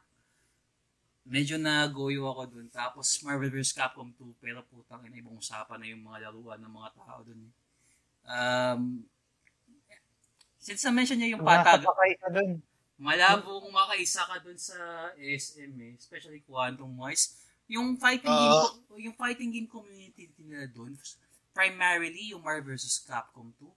Putang ina, kala mo. Hindi mo alam kung ang ginagawa sa daliri, eh. hasang-hasa eh. Like hanggang ngayon, um, nowadays, it's like 2002, 2022 na, napakatagal na nung larong yun, parang roughly, what, 18, 20 years old. Ang lakas pa din ng following doon at ongoing pa din yung putang inang machine na yun sa SM North. Naman, Oo. classic yun eh. Oo, pero- Timeless classic. Alam mo yung kahit yung Infinite, yung Marvel versus Capcom 3, parang Eh, no, that doesn't exist. oh, that's, diba? Ulats. I mean, masaya yung ano, combat, yung ano, gameplay niya. Pero there's something off about it na parang wala wala yung spirit ng MVC3. Ang laki nung pinangit nung sa akin yung graphics, parang yun doon ako na ano yun, put off. Yun yung, yun yung malala eh. Recent na nga yung, um, we have the technology naman capable naman nila gawin yun. Sana man lang, if ever, yung models ng MVC3, sana yun lang ginawa Oh. nila, tapos in-upscale na nila, or nag-improve ng konti. Alam mo, alam mo pinakamalupit na masasuggest ko dyan, kunin nila yung arc system. malabo. Ay, hindi. Technically, hindi. Alright.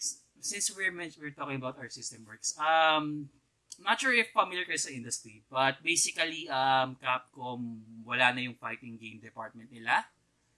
For the most Hmm. part, ina-outsource na lang yung mga, ano, O kaya nga, outsource nila sa arc system. parang mahirap eh, kasi ang daming nakapila dun eh. Per- Perfect example, Atlas, yung mga Persona fighting game nila, yung iba, ang dami nilang title. I don't think nang papabad sila.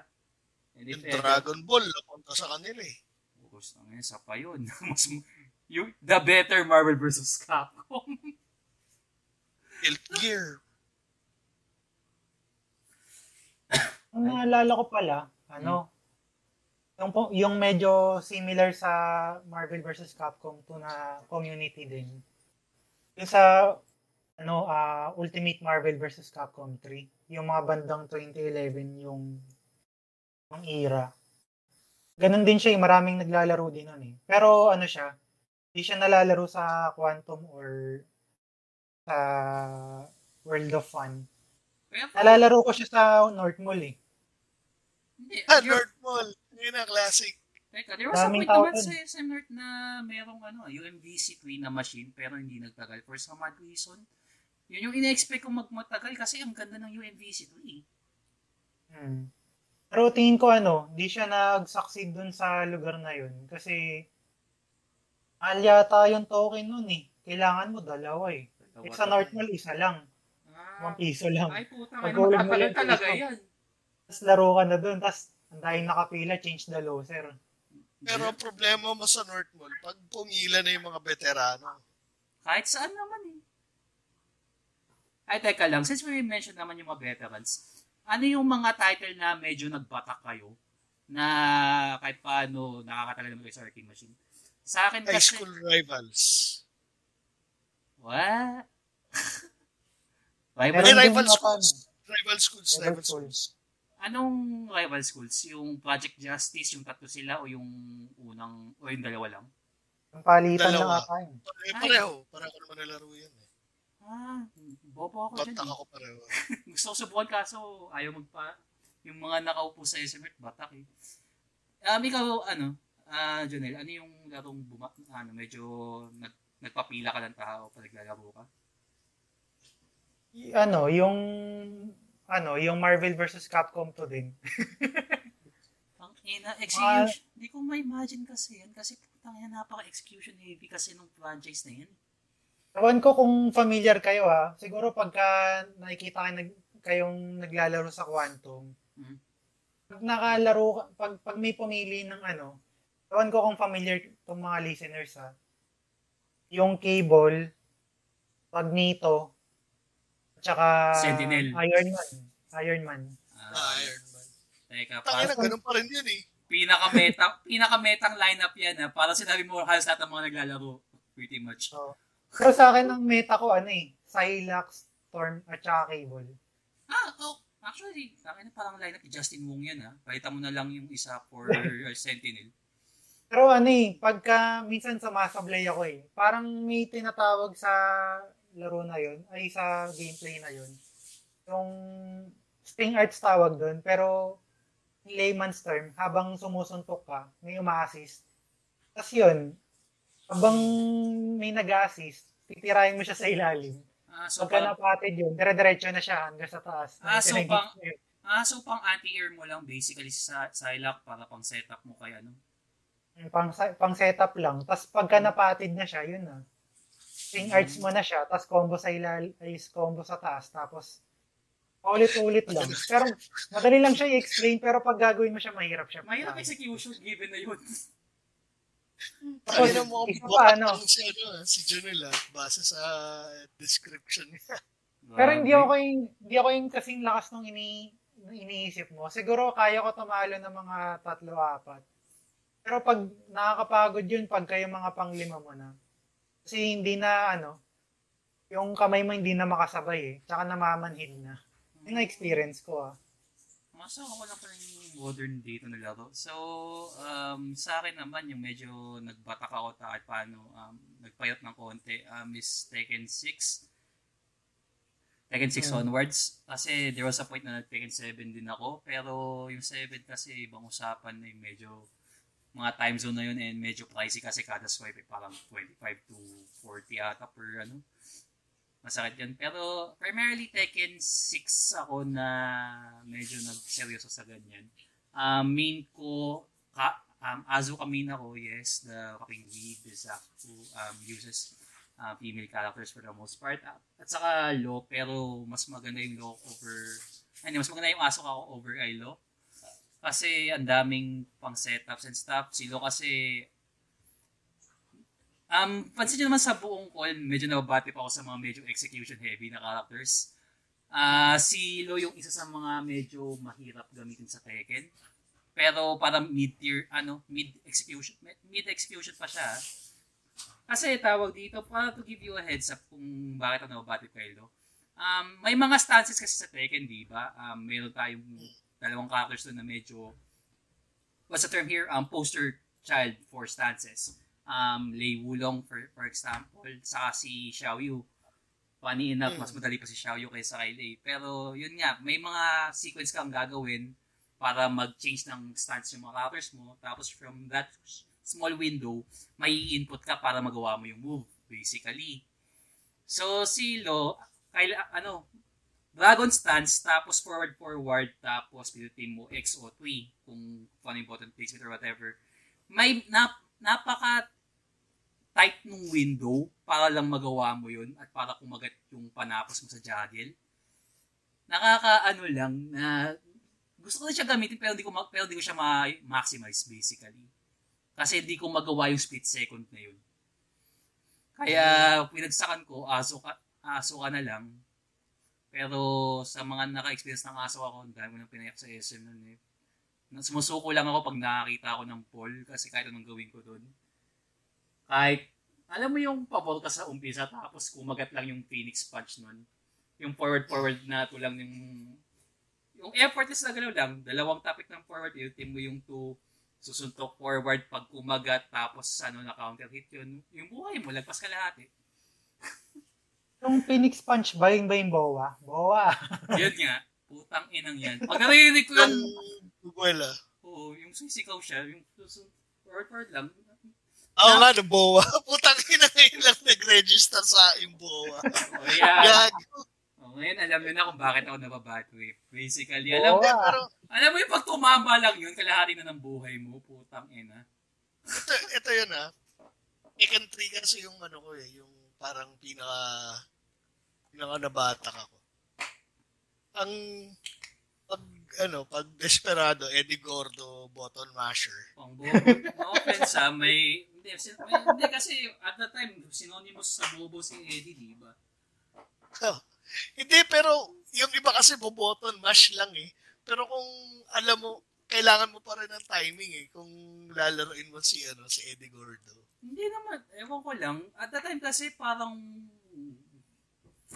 Ah, what's the term here? Face low lahat yung ginagawa. Pindot ka ng pindot, some shit happens, you win. Eddie experience, Tekken 3. Eddie. Pero sa akin kasi, dati, paborito ko si Lo. Kaya lang, kahit, kahit mag-string ka na mag-string ng combo, tang inang nipis ng damage niya. Uy, seryoso? Highest damage, isa sa mga highest damage yung mga damage ni damage sa, yung damage nila sa Twi. Oh. Pag tumama yung mga somersault niya, or kahit yung for, kahit yung forward for kahit yung flat niya lang na dalawang topic ng forward tapos pinutin mo yung exo Twi. Masakit masakit yun. Pa, Naninipisan talaga ako. may eh. ka kung dahil kay Paul, pero tiyanian na ano, quick hits na medyo masakit. Oh. Okay si ano, no. Yun yung combo nga nung, nung ginagamit ko. Kung, kung ano, either si Lo or si si Paul yung ginagamit ko. Si Paul timing lang eh. Fuck yun. Mm, Hanggang ngayon, kinainis, hanggang ngayon kinainis ako pa rin yung pinakalaro. Ramdam ko nga yung galit. Laki ng galit ko dyan, putang ina. Alam mo yung naghirap ka tapos, eh, chumamba. Putang Alam mo yung moveset ko kay Paul, konti lang, pero timing, Ay, isa pa yan. always timing. Isa pa yan. Ang sakit ng bawas tapos yung execution niya, hindi ganun kataas. Hindi mo kailangan ng mag-string ng combo. Kailangan mo lang marunong tumiming. Oo, hindi. I mean, nowadays, up. sa mga recent um, edition ng Tekken, oo. Pero, nandun pa din yung, ano niya eh. Ease of use niya eh. Hindi rin tama. Pero tanga. parang cheat code. Ewan ko. Parang cheat code talaga si Paul eh. Pag, this, oh, yan talaga, tanga laki ng galit ko sa mga gumagamit ng character ngayon. Ako may i-add ako. Uh. Yung sa akin naman, ano, Tekken Tag. Hindi tag. Ah, Tekken. Ay. Actually, actually, yan yung sa mga nag-boom dito sa Pinas. Parang yan Tekken yung, Tag. o yan yung parang nag-jumpstart ng franchise. eh. Yung Twi, alam natin na napakaganda dun Twi, pero tag talaga yung ano, nag-solidify sa Pinas. Sa Tag naman, ang character ko lagi, si Jean tsaka si ano si Devil. So pag ah, medyo madaya yung tandem na yun pero lagi siyang pinipili. Kasi Parang, na yung kung familiar kayo sa mga moves nung dalawa, ay, so, teka lang. Electric God Beast. Teka lang, correct mo na lang ako kung tama, kung mali yung sinasabi ko. So basically, start ka kay Devil, sa sidestep ka, while rising Oh. 2, pag kumagat, pag kay Jin, back forward, 2, 1, 2, repeat, rinse and repeat. ganun. Sabi. O kaya tat- tatlong Electric God Beast. Ayaw, kaya ni. Oh, kaya, kaya nga. Kaya isa pa yan. Yung mga panahon na yan, ang laki ng bawas nun. Pero, pag yun. isang tira nun, kalahati na yung buhay mo. Tapos yun, bawi-bawi ka na. Ang ina, rinse and repeat. Pero ang ginag pero ang ano lang, ang yung ano lang doon sa Tekken Tag, pagka yung ano na, naginita ka na ng mga chuma-challenge sa'yo pag may chicken yung ano mo eh. Yung, yung player mo. May manok doon sa gilid. Ibig sabihin kasi nun ano eh, ah sobrang precise nung ano mo, win, win-loss ratio mo. Kaya matatalo ka na isang round. Tapos, natalo ka ng round 1, round 2, round 3, dediretsuin mo na siya. Tapos, mahilig ka counter, mahilig ka mag-parry, kakaroon ka ng chicken. Tapos, pag nakikita na ng mga tao na may chicken ka sa ano, doon na, doon na yung ano, dami ng challenge sa'yo. Tapos, hanggang sa matalo ka, ang pinaka marami kong win sa Tekken Tag, ano, 14. Yun yung naalala ko, ah, 14. Pero Ay. gamit ko nun, Jean, tsaka ano, ah Bruce. Mm, Parang hindi yata nag... Parang hindi ko na-imagine Jason. Usually, devil sa kabruso, ganyan eh.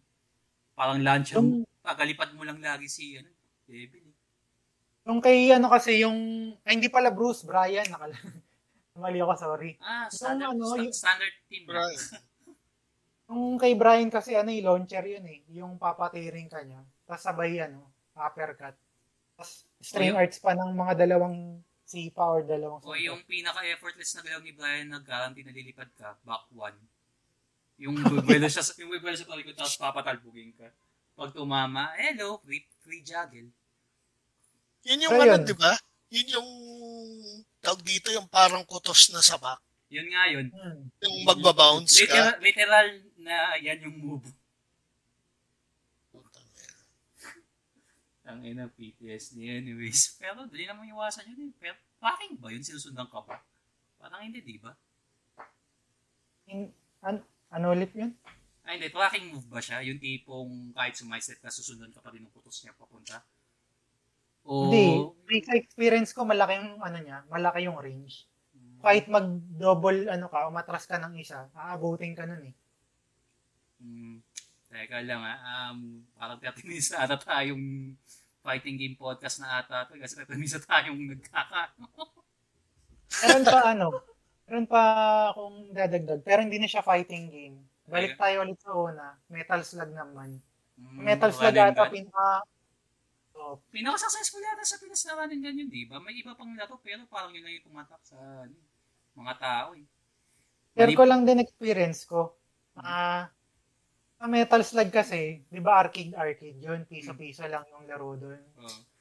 May mga trip ako doon na mapapaaway ka eh. Kasi kunyari, yung kalaro ko to Kaya to. player, tapos hindi ko kilala or hindi ko vibes. O Hmm. hindi ko siya trip kalaro. Sumingit lang sa... Ewan ko ano, na imagine nyo to. Oh, no, alam ko yan. eh. Kunyari siya player 2. Oh. Lahat ng weapon, eh, aeroplano, bomba, kinukuha ko. Tapos siya, iniwan ko siya, ano, wala siyang baril, wala siyang heavy machine gun. So, pag tinamaan siya nung, ano, nung mga ligaw na bala, tsaka ligaw na rocket, mamamatay siya. Tapos minsan, nababatukan na ako dun. Kasi nga, inaagawan ko ng tank, eh. Ngayon, pag naigawan ko siyang tank, eh, pag tinamaan na siya, patay na siya. Oo, pwede akong tumulan palabas, tapos sakay ulit. So, ikaw yung kupal na tao na nangaagaw lagi ng power up, hindi pa mamigay tapos ayaw mo lang siyang maipit sa ano. Pag di ko trip yung ano, yung kalaban, ay yung kalaro ko. Especially sa 3, sa slug 3. Yun ang pina, sa akin, sa basis ko, yun ang pinakamahirap na metal slug. Hmm. Teka lang, so, medyo, teka lang, um, at some point ba, medyo mahaba yung usapan niya, pero question lang, at some point ba, nag, sinubukan niya magkaroon ng rhythm games sa mga arcade? Eating wings, Oh, um, kahit ano, um, medyo malawak kasi yung genre, pero ano yung mga arcade games na nalaro nyo dati na sinubukan lang or medyo nag-enjoy kayo at ano, binabalikan nyo constantly? Meron ba? Ikaw dito, P. Dance Dance Revo. Ayan. Dance Dance Revo na try ko. Pero yung sa mga shooting games, yun yung nami-miss ko eh. Yung mga Virtua Cup. Anong panahon pa yun? Ah, oo nga, no. Baka. Hindi ko pa ata marunong magsulat ng mga panahon na yun. Most likely. ng IC City. Saka ano, Cause of the Dead.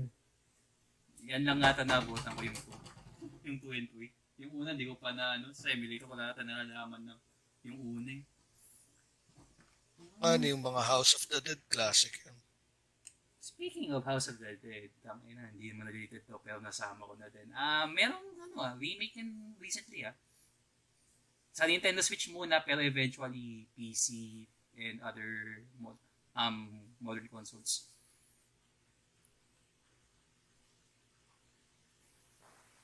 Kaya ko lang din yung House of the Dead pala. Nakaka-adling yan. Kasi may time na nakapagpapila din ako dyan. Paano Kung ka magpapapila doon? Ang hindi ka na mamatay. Hindi ka na mamatay. hindi. I mean... Kasi di ba, ang stage 7 yun. So, pag may nauna sa'yo, syempre mag-aantay siya.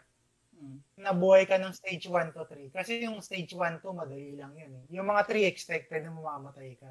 Nakaka-survive ka dun sa, ano, yung sa passage, hindi ko alam kung familiar kayo doon. May passage doon, madilim. Tapos puro, ano, puro paniki. Pag nakalusot ka doon, okay ka na, tapos boss ulit. Tapos madali na ulit siya for yung House of the Dead sa SM Manila, naglalaro ko doon. Nakakaabot ako hanggang stage 6. Parang isang stage na lang matatapos na. Ilang token ka doon yun? Sa run mo na yun? No? Hmm. Isa lang? Hmm. Ah, uh, okay. Patunay na medyo strong ako di sa genre na to. yung tuloy lang ako nag-enjoy dyan kasi putang ina, hindi, hindi ka mag-e-effort para sa balay. Konting alog, reload. Ano din naman eh. Dance Dance Rebo din, yung mga rating games, makakasurvive ka din ng matagal kung ano kay, eh, kung galaw ka or hmm. tama yung step. Kasi yung mga laro na yun, eh, game over kung hindi mo na, na hihit yung hindi naman metrics na hindi naman necessarily na tawag dito. Um yan kasi majority na punta yung arcade uh, experience ko kasi sa mga rhythm games for the most part. And yes, expect eh, tanga na, na lalong lumalabas yung pagka-nerdo ko. Pero um, basically, yung mga types na kasi yan, um, para Paradise, um, yung, eh ko lang nakita mo, si Twistan, meron siyang video na naglalaro siya ng, ano, ito pa, ang mga types sinasabi ko eh. Um, may nag-upload ng si Twistan, may nilalaro yung kinakamay tapos pwede bewang ganun. Ang mga ta- Basta ah, oo. Oh, ano, um, Hindi ko pagkatapos ng Dance Dance Revo, yung yung may sensor siya sa taas baba, yung oh. sinuswing mo yung ano, yung arms mo dun sa sensor. Oo, oh, isa pa yun. So, ayun. Hindi ko naman ako na title. Hindi ko naman ako ng machine na yun, pero tinira ko din yun. But basically, yan yung peak nung arcade era ko eh. Like, tama lang yung mga fighting games and stuff, pero mostly nag nag-revolve lang ako sa ganyan. So, Dramania, Beatmania, uh, hindi, hindi pala ako na Beatmania kasi yun, yun yung parang DJ eh. Um, basically, um, para, um, DDR, Pump It Up, yung tinatapakan basically, yung pagkakaiba Dance Revolution, gawa ng hapon, tapos horizontal, vertical yung ano, arrows.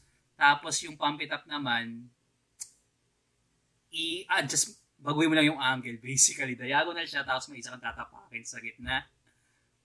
So, parang, dyan yung majority ng mga um, rhythm, ano yung arcades scene ko, along with drumming, um, guitar freaks, kahit di ako ganun kagaling. Nakakatuwa lang kasi pakinggan yung mga soundtrack. Tapos yan yung kasagsagan nung kapayatan ko. Pero, iba yung cardio ko nun eh. Anyways, sorry for the weird uh, tangent. Eh, But yeah, um, nakakatuwa yung na iba't iba yung mapapansin mo din sa um, call na to na pabago-bago yung ano um, you can tell that yung improvement ng technology at the time tapos iba't iba na rin yung um, trends basically and oh, dapat ba ako matawa dyan Parang ako yung tatawaan dun sa development ng technology. Wala ako. So, sorry. De, joke lang. Natawa lang ako na ano. Parang, ano mo sa, sa ating tatlo, ang ina nakita ko yung ano eh, yung improvement ng technology over the years, man. Saka iba't iba rin kasi yung taste saka influence kasi, putang ina, hindi na nakatulong na Japan pretty much exposed the world to the things na nag-ano kultura nila eh. I assume, teka lang, anime fighters, alam ko tapos na tayo sa fighting games, pero meron ba kayong anime fighters na nilabo? Um, teka lang. Anong anime? Ay, teka lang, di pala. Malabo ba? Um, basically, um, na-mention mo na isa, I would say Darkstalker is a good description of an anime fighter. Um, basically, ito, Ah. ito na lang yung masabi lang na common tropes talaga sa genre na yun. Um, really fast movement, um, anime as fuck designs. And yun nga, um, sometimes um, gumamit ng mga IP from yun. Perfect example. Guilty Gear. And Guilty Gear, perfect example. Um, technically, um, Skullgirls, ewan ko lang kung may naglaro sa inyo nun. Kung wala, Hindi, hindi ko nalaro pero nakita ko yung ano. yeah, re- nakita ko yung recent, la- yeah, recent laro, recent na laro lang yan. Pero parang, in a way, ginamit yung DNA ng Darkstalkers. Kasi halos lahat ng mga anime fighters kasi parang dun lahat binis eh. Yung mga laro ng Arc System Works, all of them are anime, are anime, fight, anime Oo. fighters. Like, papapasin mo, Darkstalkers, Guilty Gear, um, meron bago ngayon yung ano eh, yung Arc System eh, yung ano ba yun? Guilty Gear Strive yung pinaka-latest nila. Hindi, Guilty Gear, yung DF ba yun? Ah, DNF du ah, yung DNF Duel. DNF. Um, Well, Oo, gali, yung IP na yun nag-umpisa lang sa cellphone. Laro sa laro lang siya sa cellphone literally tapos ginawan lang. Ayun, perfect example ng anime fighter yun. Um, masaya. Nakilaro lang sa kaibigan ko pero masaya lang yun. Yun ang masabi ko kasi hindi ko pa na ano sa PC. Dragon Ball nga, di ko pa nalalaro pero on solid yung ano, yung graphics. Hindi graphics, Hindi, graphics yung gusto ko sa Dragon Ball Fighters eh. Na-mention ko na kanina, it's, it's the better Marvel versus Capcom compared sa nga Infinite eh. Hindi kasi putang ina eh. Like, it's MVC 2, 2 or 3. Ay, MVC 2, mas mas malapit sa MVC 2 yung feel niya. Pero, mas okay yung ano, game. Mas, ano, parang modern MVC 2 lang. It's the best way to put it. Pero with the Dragon Ball skin. Wait, pero sa totoo lang, yung Dragon Ball ng SNES, na-miss ko yung gameplay na. Putang ina yan, ngayong basurang fighting game eh. Suro ba yun? Teka, Jodel, alam kong, teka lang, Jodel, na-mention mo yung SNES kanina tapos yung majority ng mga customers mo medyo on the older side of things. Siguro naman na-tamper mo yung mga Dragon Ball na fighting games sa generation na yun, no? Ah, hindi ko siya masyadong trip eh. Kasi, ano, Ang, yung Ang controller ng SNES, hindi, hindi, hindi, ano, hindi pang, hindi pang ganun.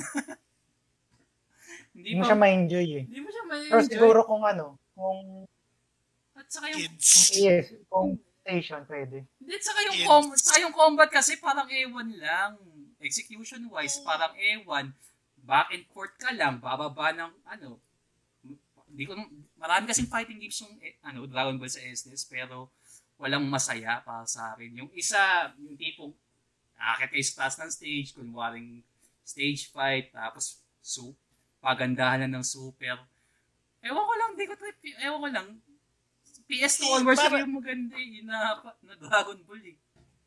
Para siyang ano, um, para rin siyang, para rin siyang uh, Street Fighter pero Mas, mas maganda, malawak lang.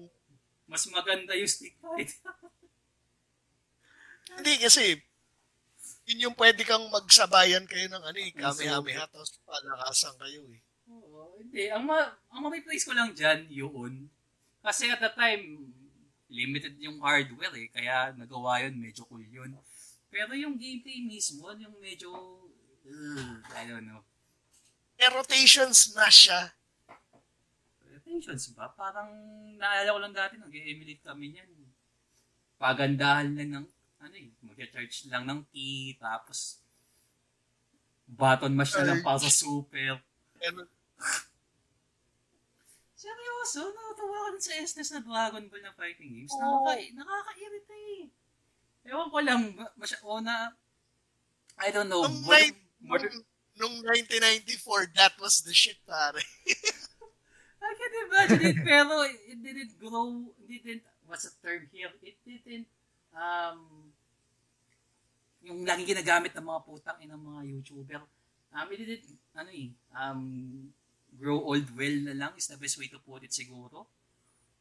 Kasi, alam mo yung mga modern innovations and parang standards nowadays, if ibabacklog mo, may mga ilang lumang laro na okay. Pero yung Dragon Ball na fighting game sa Super Nintendo is like the perfect example of mm, not gonna touch this shit anymore. Para sa akin ha, ewan ko sa inyo. Hindi sa akin, ewan ko, na-experience ko to nung peak niya eh. Boto din, yun, Dragon Ball Z Super Boto din. Hmm. Pero mo Kasi siya yung, ang ganda ng siya yung eh. Siya yung pinakamagandang graphics nung panahon na yun. Tapos, ang dami pa ng lineup. Parang, Eh, actually, pag, parang pag 12 lang ata yan. ah. Hindi, ni, ina-unlock mo yun, pre. Hmm. Para lumabas yung, ano, yung ila sale ko doon nagkakamali. Beauty of emulation. Mag-load ka na ng file na naklear na agad para malaro mo yung buong class. Yan yung, kay, yan yung Gotenks, di ba? Gotenks 3. Si Gotenks 3 nandyan. Sa, ito yung, ah, wait, sandali. Boto din. Alam ko din si Gotenks eh. Ang, ang nagustuhan ko kasi... Yung sila Gotenks nandito. Oo. ang nagustuhan ko kasi dyan, ang ganda ng port, character portraits eh. Yan yung mga model, ang ganda. Pero, Oo. pero hanggang dun lang ako. Sorry yan, sinit, sinito ko yung laro kasi... uh, No, wala. It just feels like na it didn't mature well na lang yung masabi ko. Sila Broily. Eh, Super. Boto din. Teka, medyo mahaba na ata yung discussion natin na nag-shit talk na lang tayo. Pero sige, um, to end the podcast lang, parang gawa tayo ng tier list na lang basic. Hindi naman na sa tier list kasi napakatagal nun.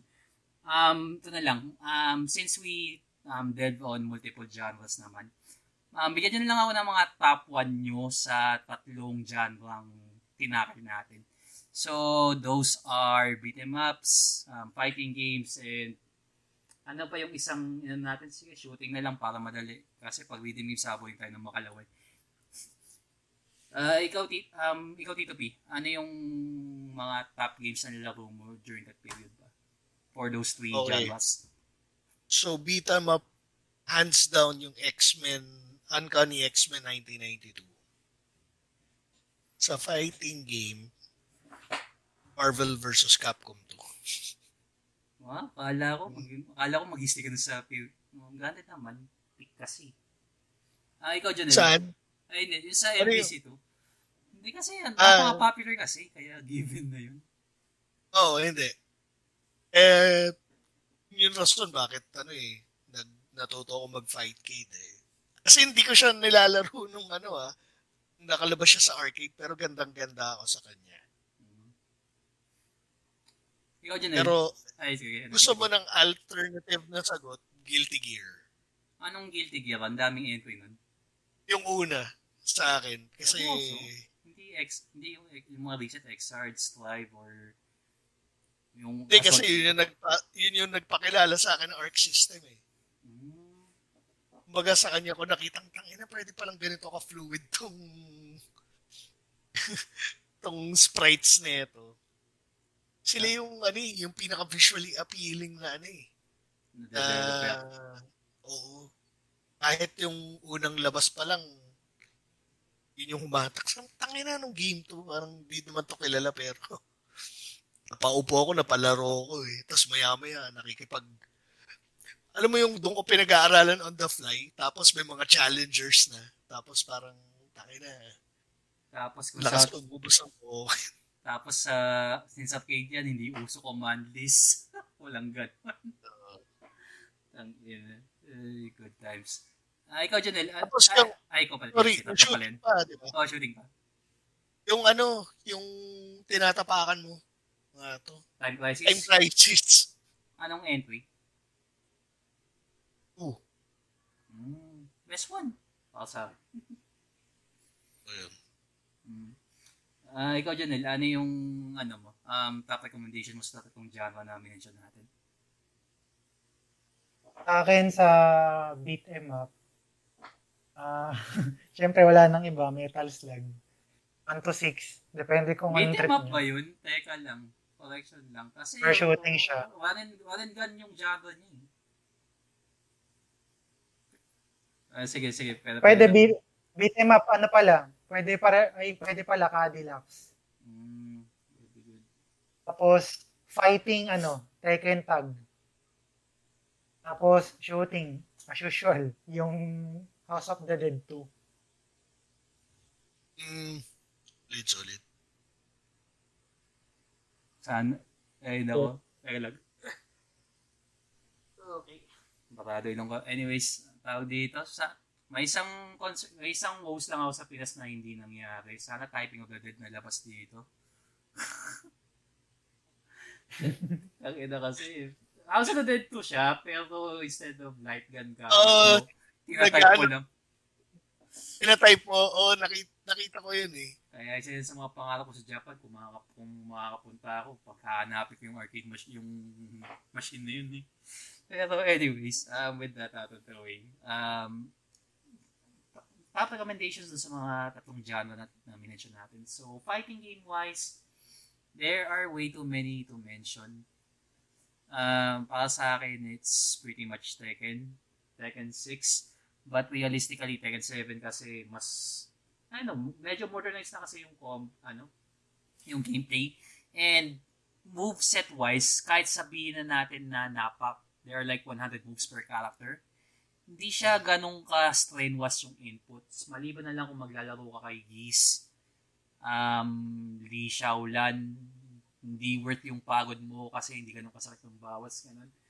Ayun, no, parang combination na siya ng evolution ng franchise and it's like parang magnus opus na sa akin ng fighting game yun. So far, ah, kasi there are like new games coming up. Kung anime fighter na magisingit ako, probably yung recent na labas ng Persona. Hindi ko na, na, na-mention yun kasi abutin ako ng mga 30 minutes kaka-fanboy dun sa franchise na yun. Pero um, that aside, um, shooting game, ah, ano ba yung pinakamaganda para sa akin? Shooting game, I'd say House of the Dead 3 more like pagitan sila ng Time Crisis, Time Crisis 3 and medyo ties sila sa Time Crisis 3. Kasi um, they're like two different experiences kasi. Um, Time Crisis 3, um, you can swap different between um, different weapon types. So, parang iba yung feel at hindi um, repetitive yung laro. Kahit sabihin natin pa ulit yun, at least you, may different um, play styles that you can go for.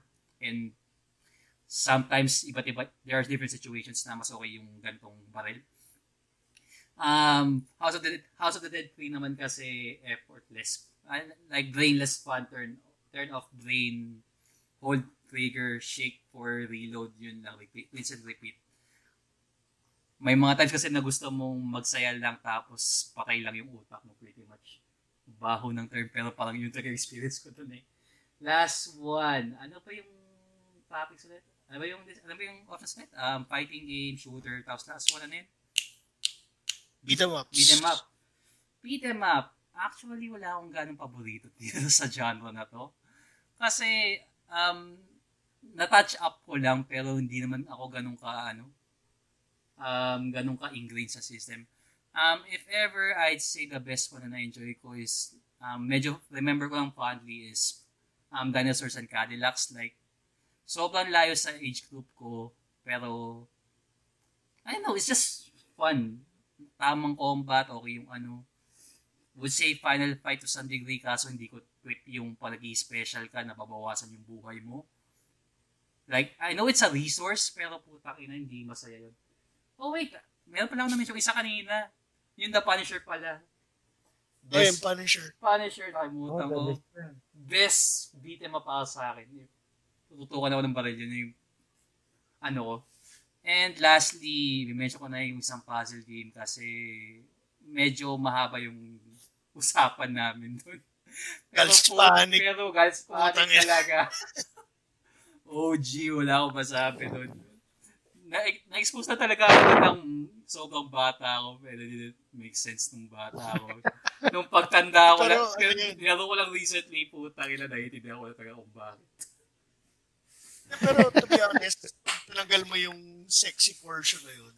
One game pa Kasi, rin. Solid, solid pa rin siya. Solid na eh, puzzle solid pa rin siya. siya na puzzle game din.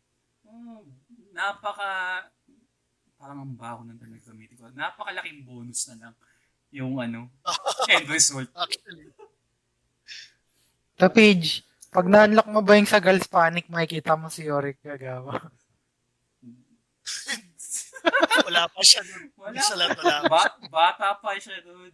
At saka, ewan ko, di ko Hindi na- pa nga ata siya pinapanganak nun, men. Kailan ba nilabas yung larong yan? Late 80s ba? Hindi, kinanik ko lang sa Yorick Kagawa mo kanina. Ano, sandali, tingnan ko nga kung ano, please. Tinignan talaga yung anong taon pinanganak. Ramdam ko, hindi pa ka pinanganak. Most likely, hindi pinapanganak yan. Nga natin, kailan to na-release. Na-curious tuloy ako. If, ba? 1990, pare. Release November 1990. tangina, mas tanda pa sa akin to.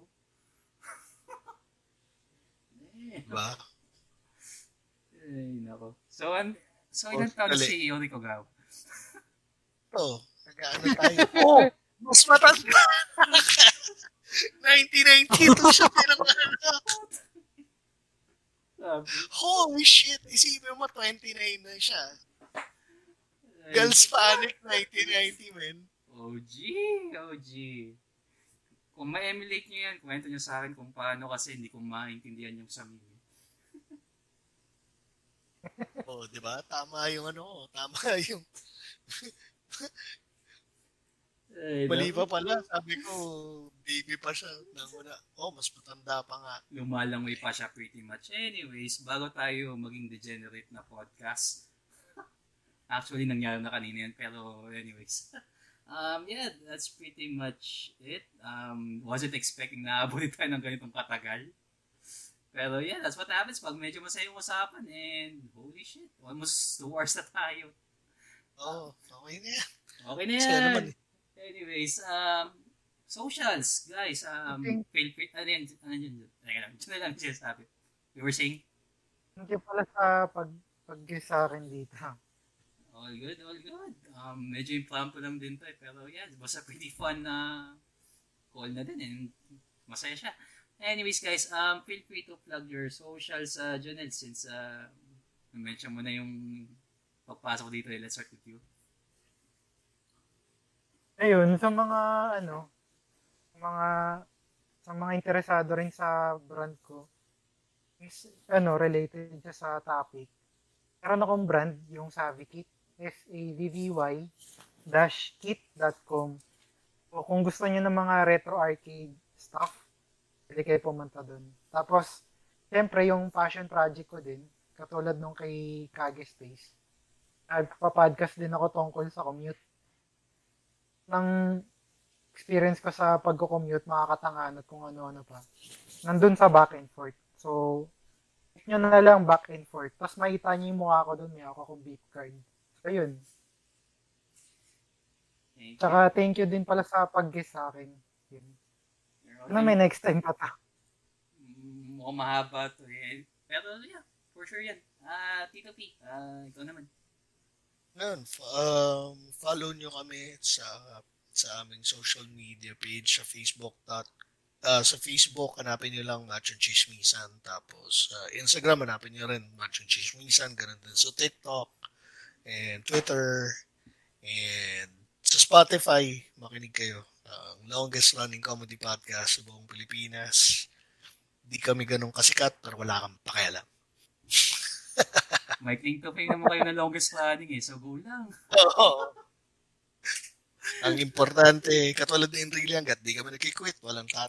Walang papa. Alam mo yun, hindi. Yung number one, pinag-aagawan, pero yung longest, hanggat andong kami, by 10 years siya. Fuck you guys, kami pa rin yung longest running comedy podcast sa Pilipinas. Uh, ganun. Anyways, Attitude. attitude. Na-mention ko na pala itong mga socials mo. Para kulang pa.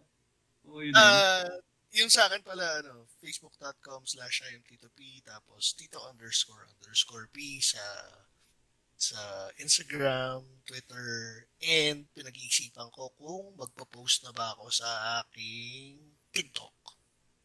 Karirin nyo yan, ha? Ilang beses nyo nang ina-advertise. Ay, handa na ba ako mabawasan ng 4 inches na edits? Pandagdag yan. That's kasi dami fine. titingin sa'yo, eh. Oo, oh, pero di ba, pag nag-TikTok ko, yung, Hindi naman. yung joke Mal- namin nakakabawas ng edits. Malay mo, may brand deals yan. Dagdag edits yan. Mga free, mga libreng malay- inches. Alam mo, matalo mo si single dad bod. Maraming single Eh. brand apparently. Eh, hayaan muna natin si, ano, si paring Ingo sa kanyang, kasi si Ingo talagang nag-effort sa kanyang, ano eh, sa kanyang, sa kanyang TikTok page eh, kaya Support. support. Okay, um, with that out of the way, um, pretty much ito na yung pinaka-plug ko. Um, first and foremost, um, this is a new, basically parang bagong format daw usually kasi um, English yung discussion pieces ko. Um, often, um, every once in a while, gagawin ko naman siguro yun for discussion sa trip ko.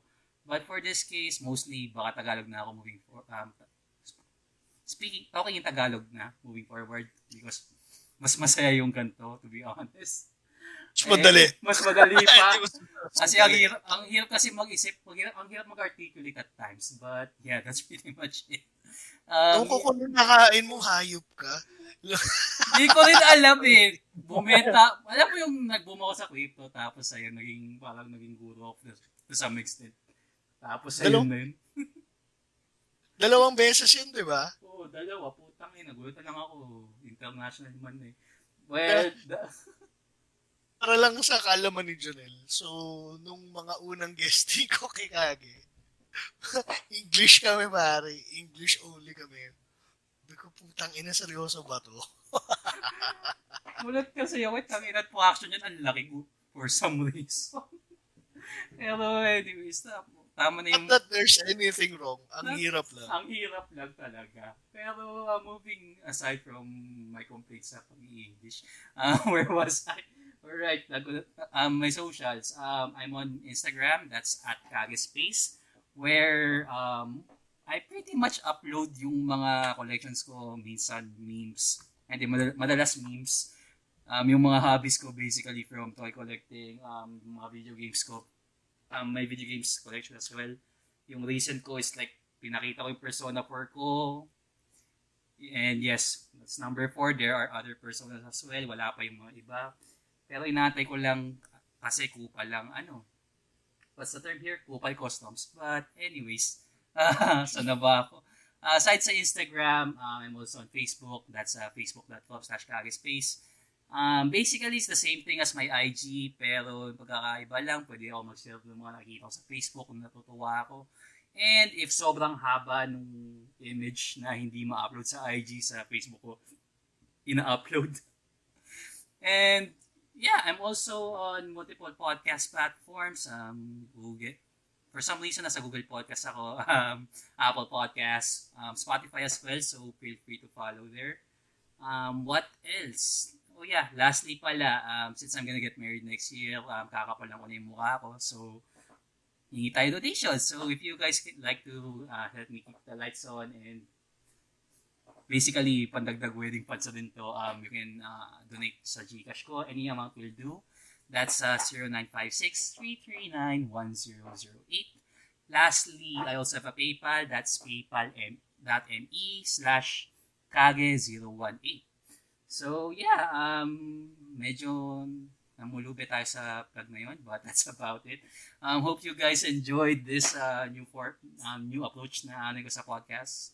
And yeah, just want to say thank you to Janelle and Tito P for crashing by. And abutin at almost two hours na to. So, any, um, guys, any last words na lang before we end the call? Pretty much.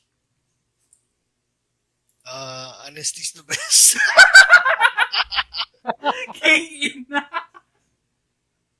okay, medyo gulat ako. Ikaw, Janelle. Akin, yung piso ko kaya maabot ng 2 hours basta Metal Slug laro.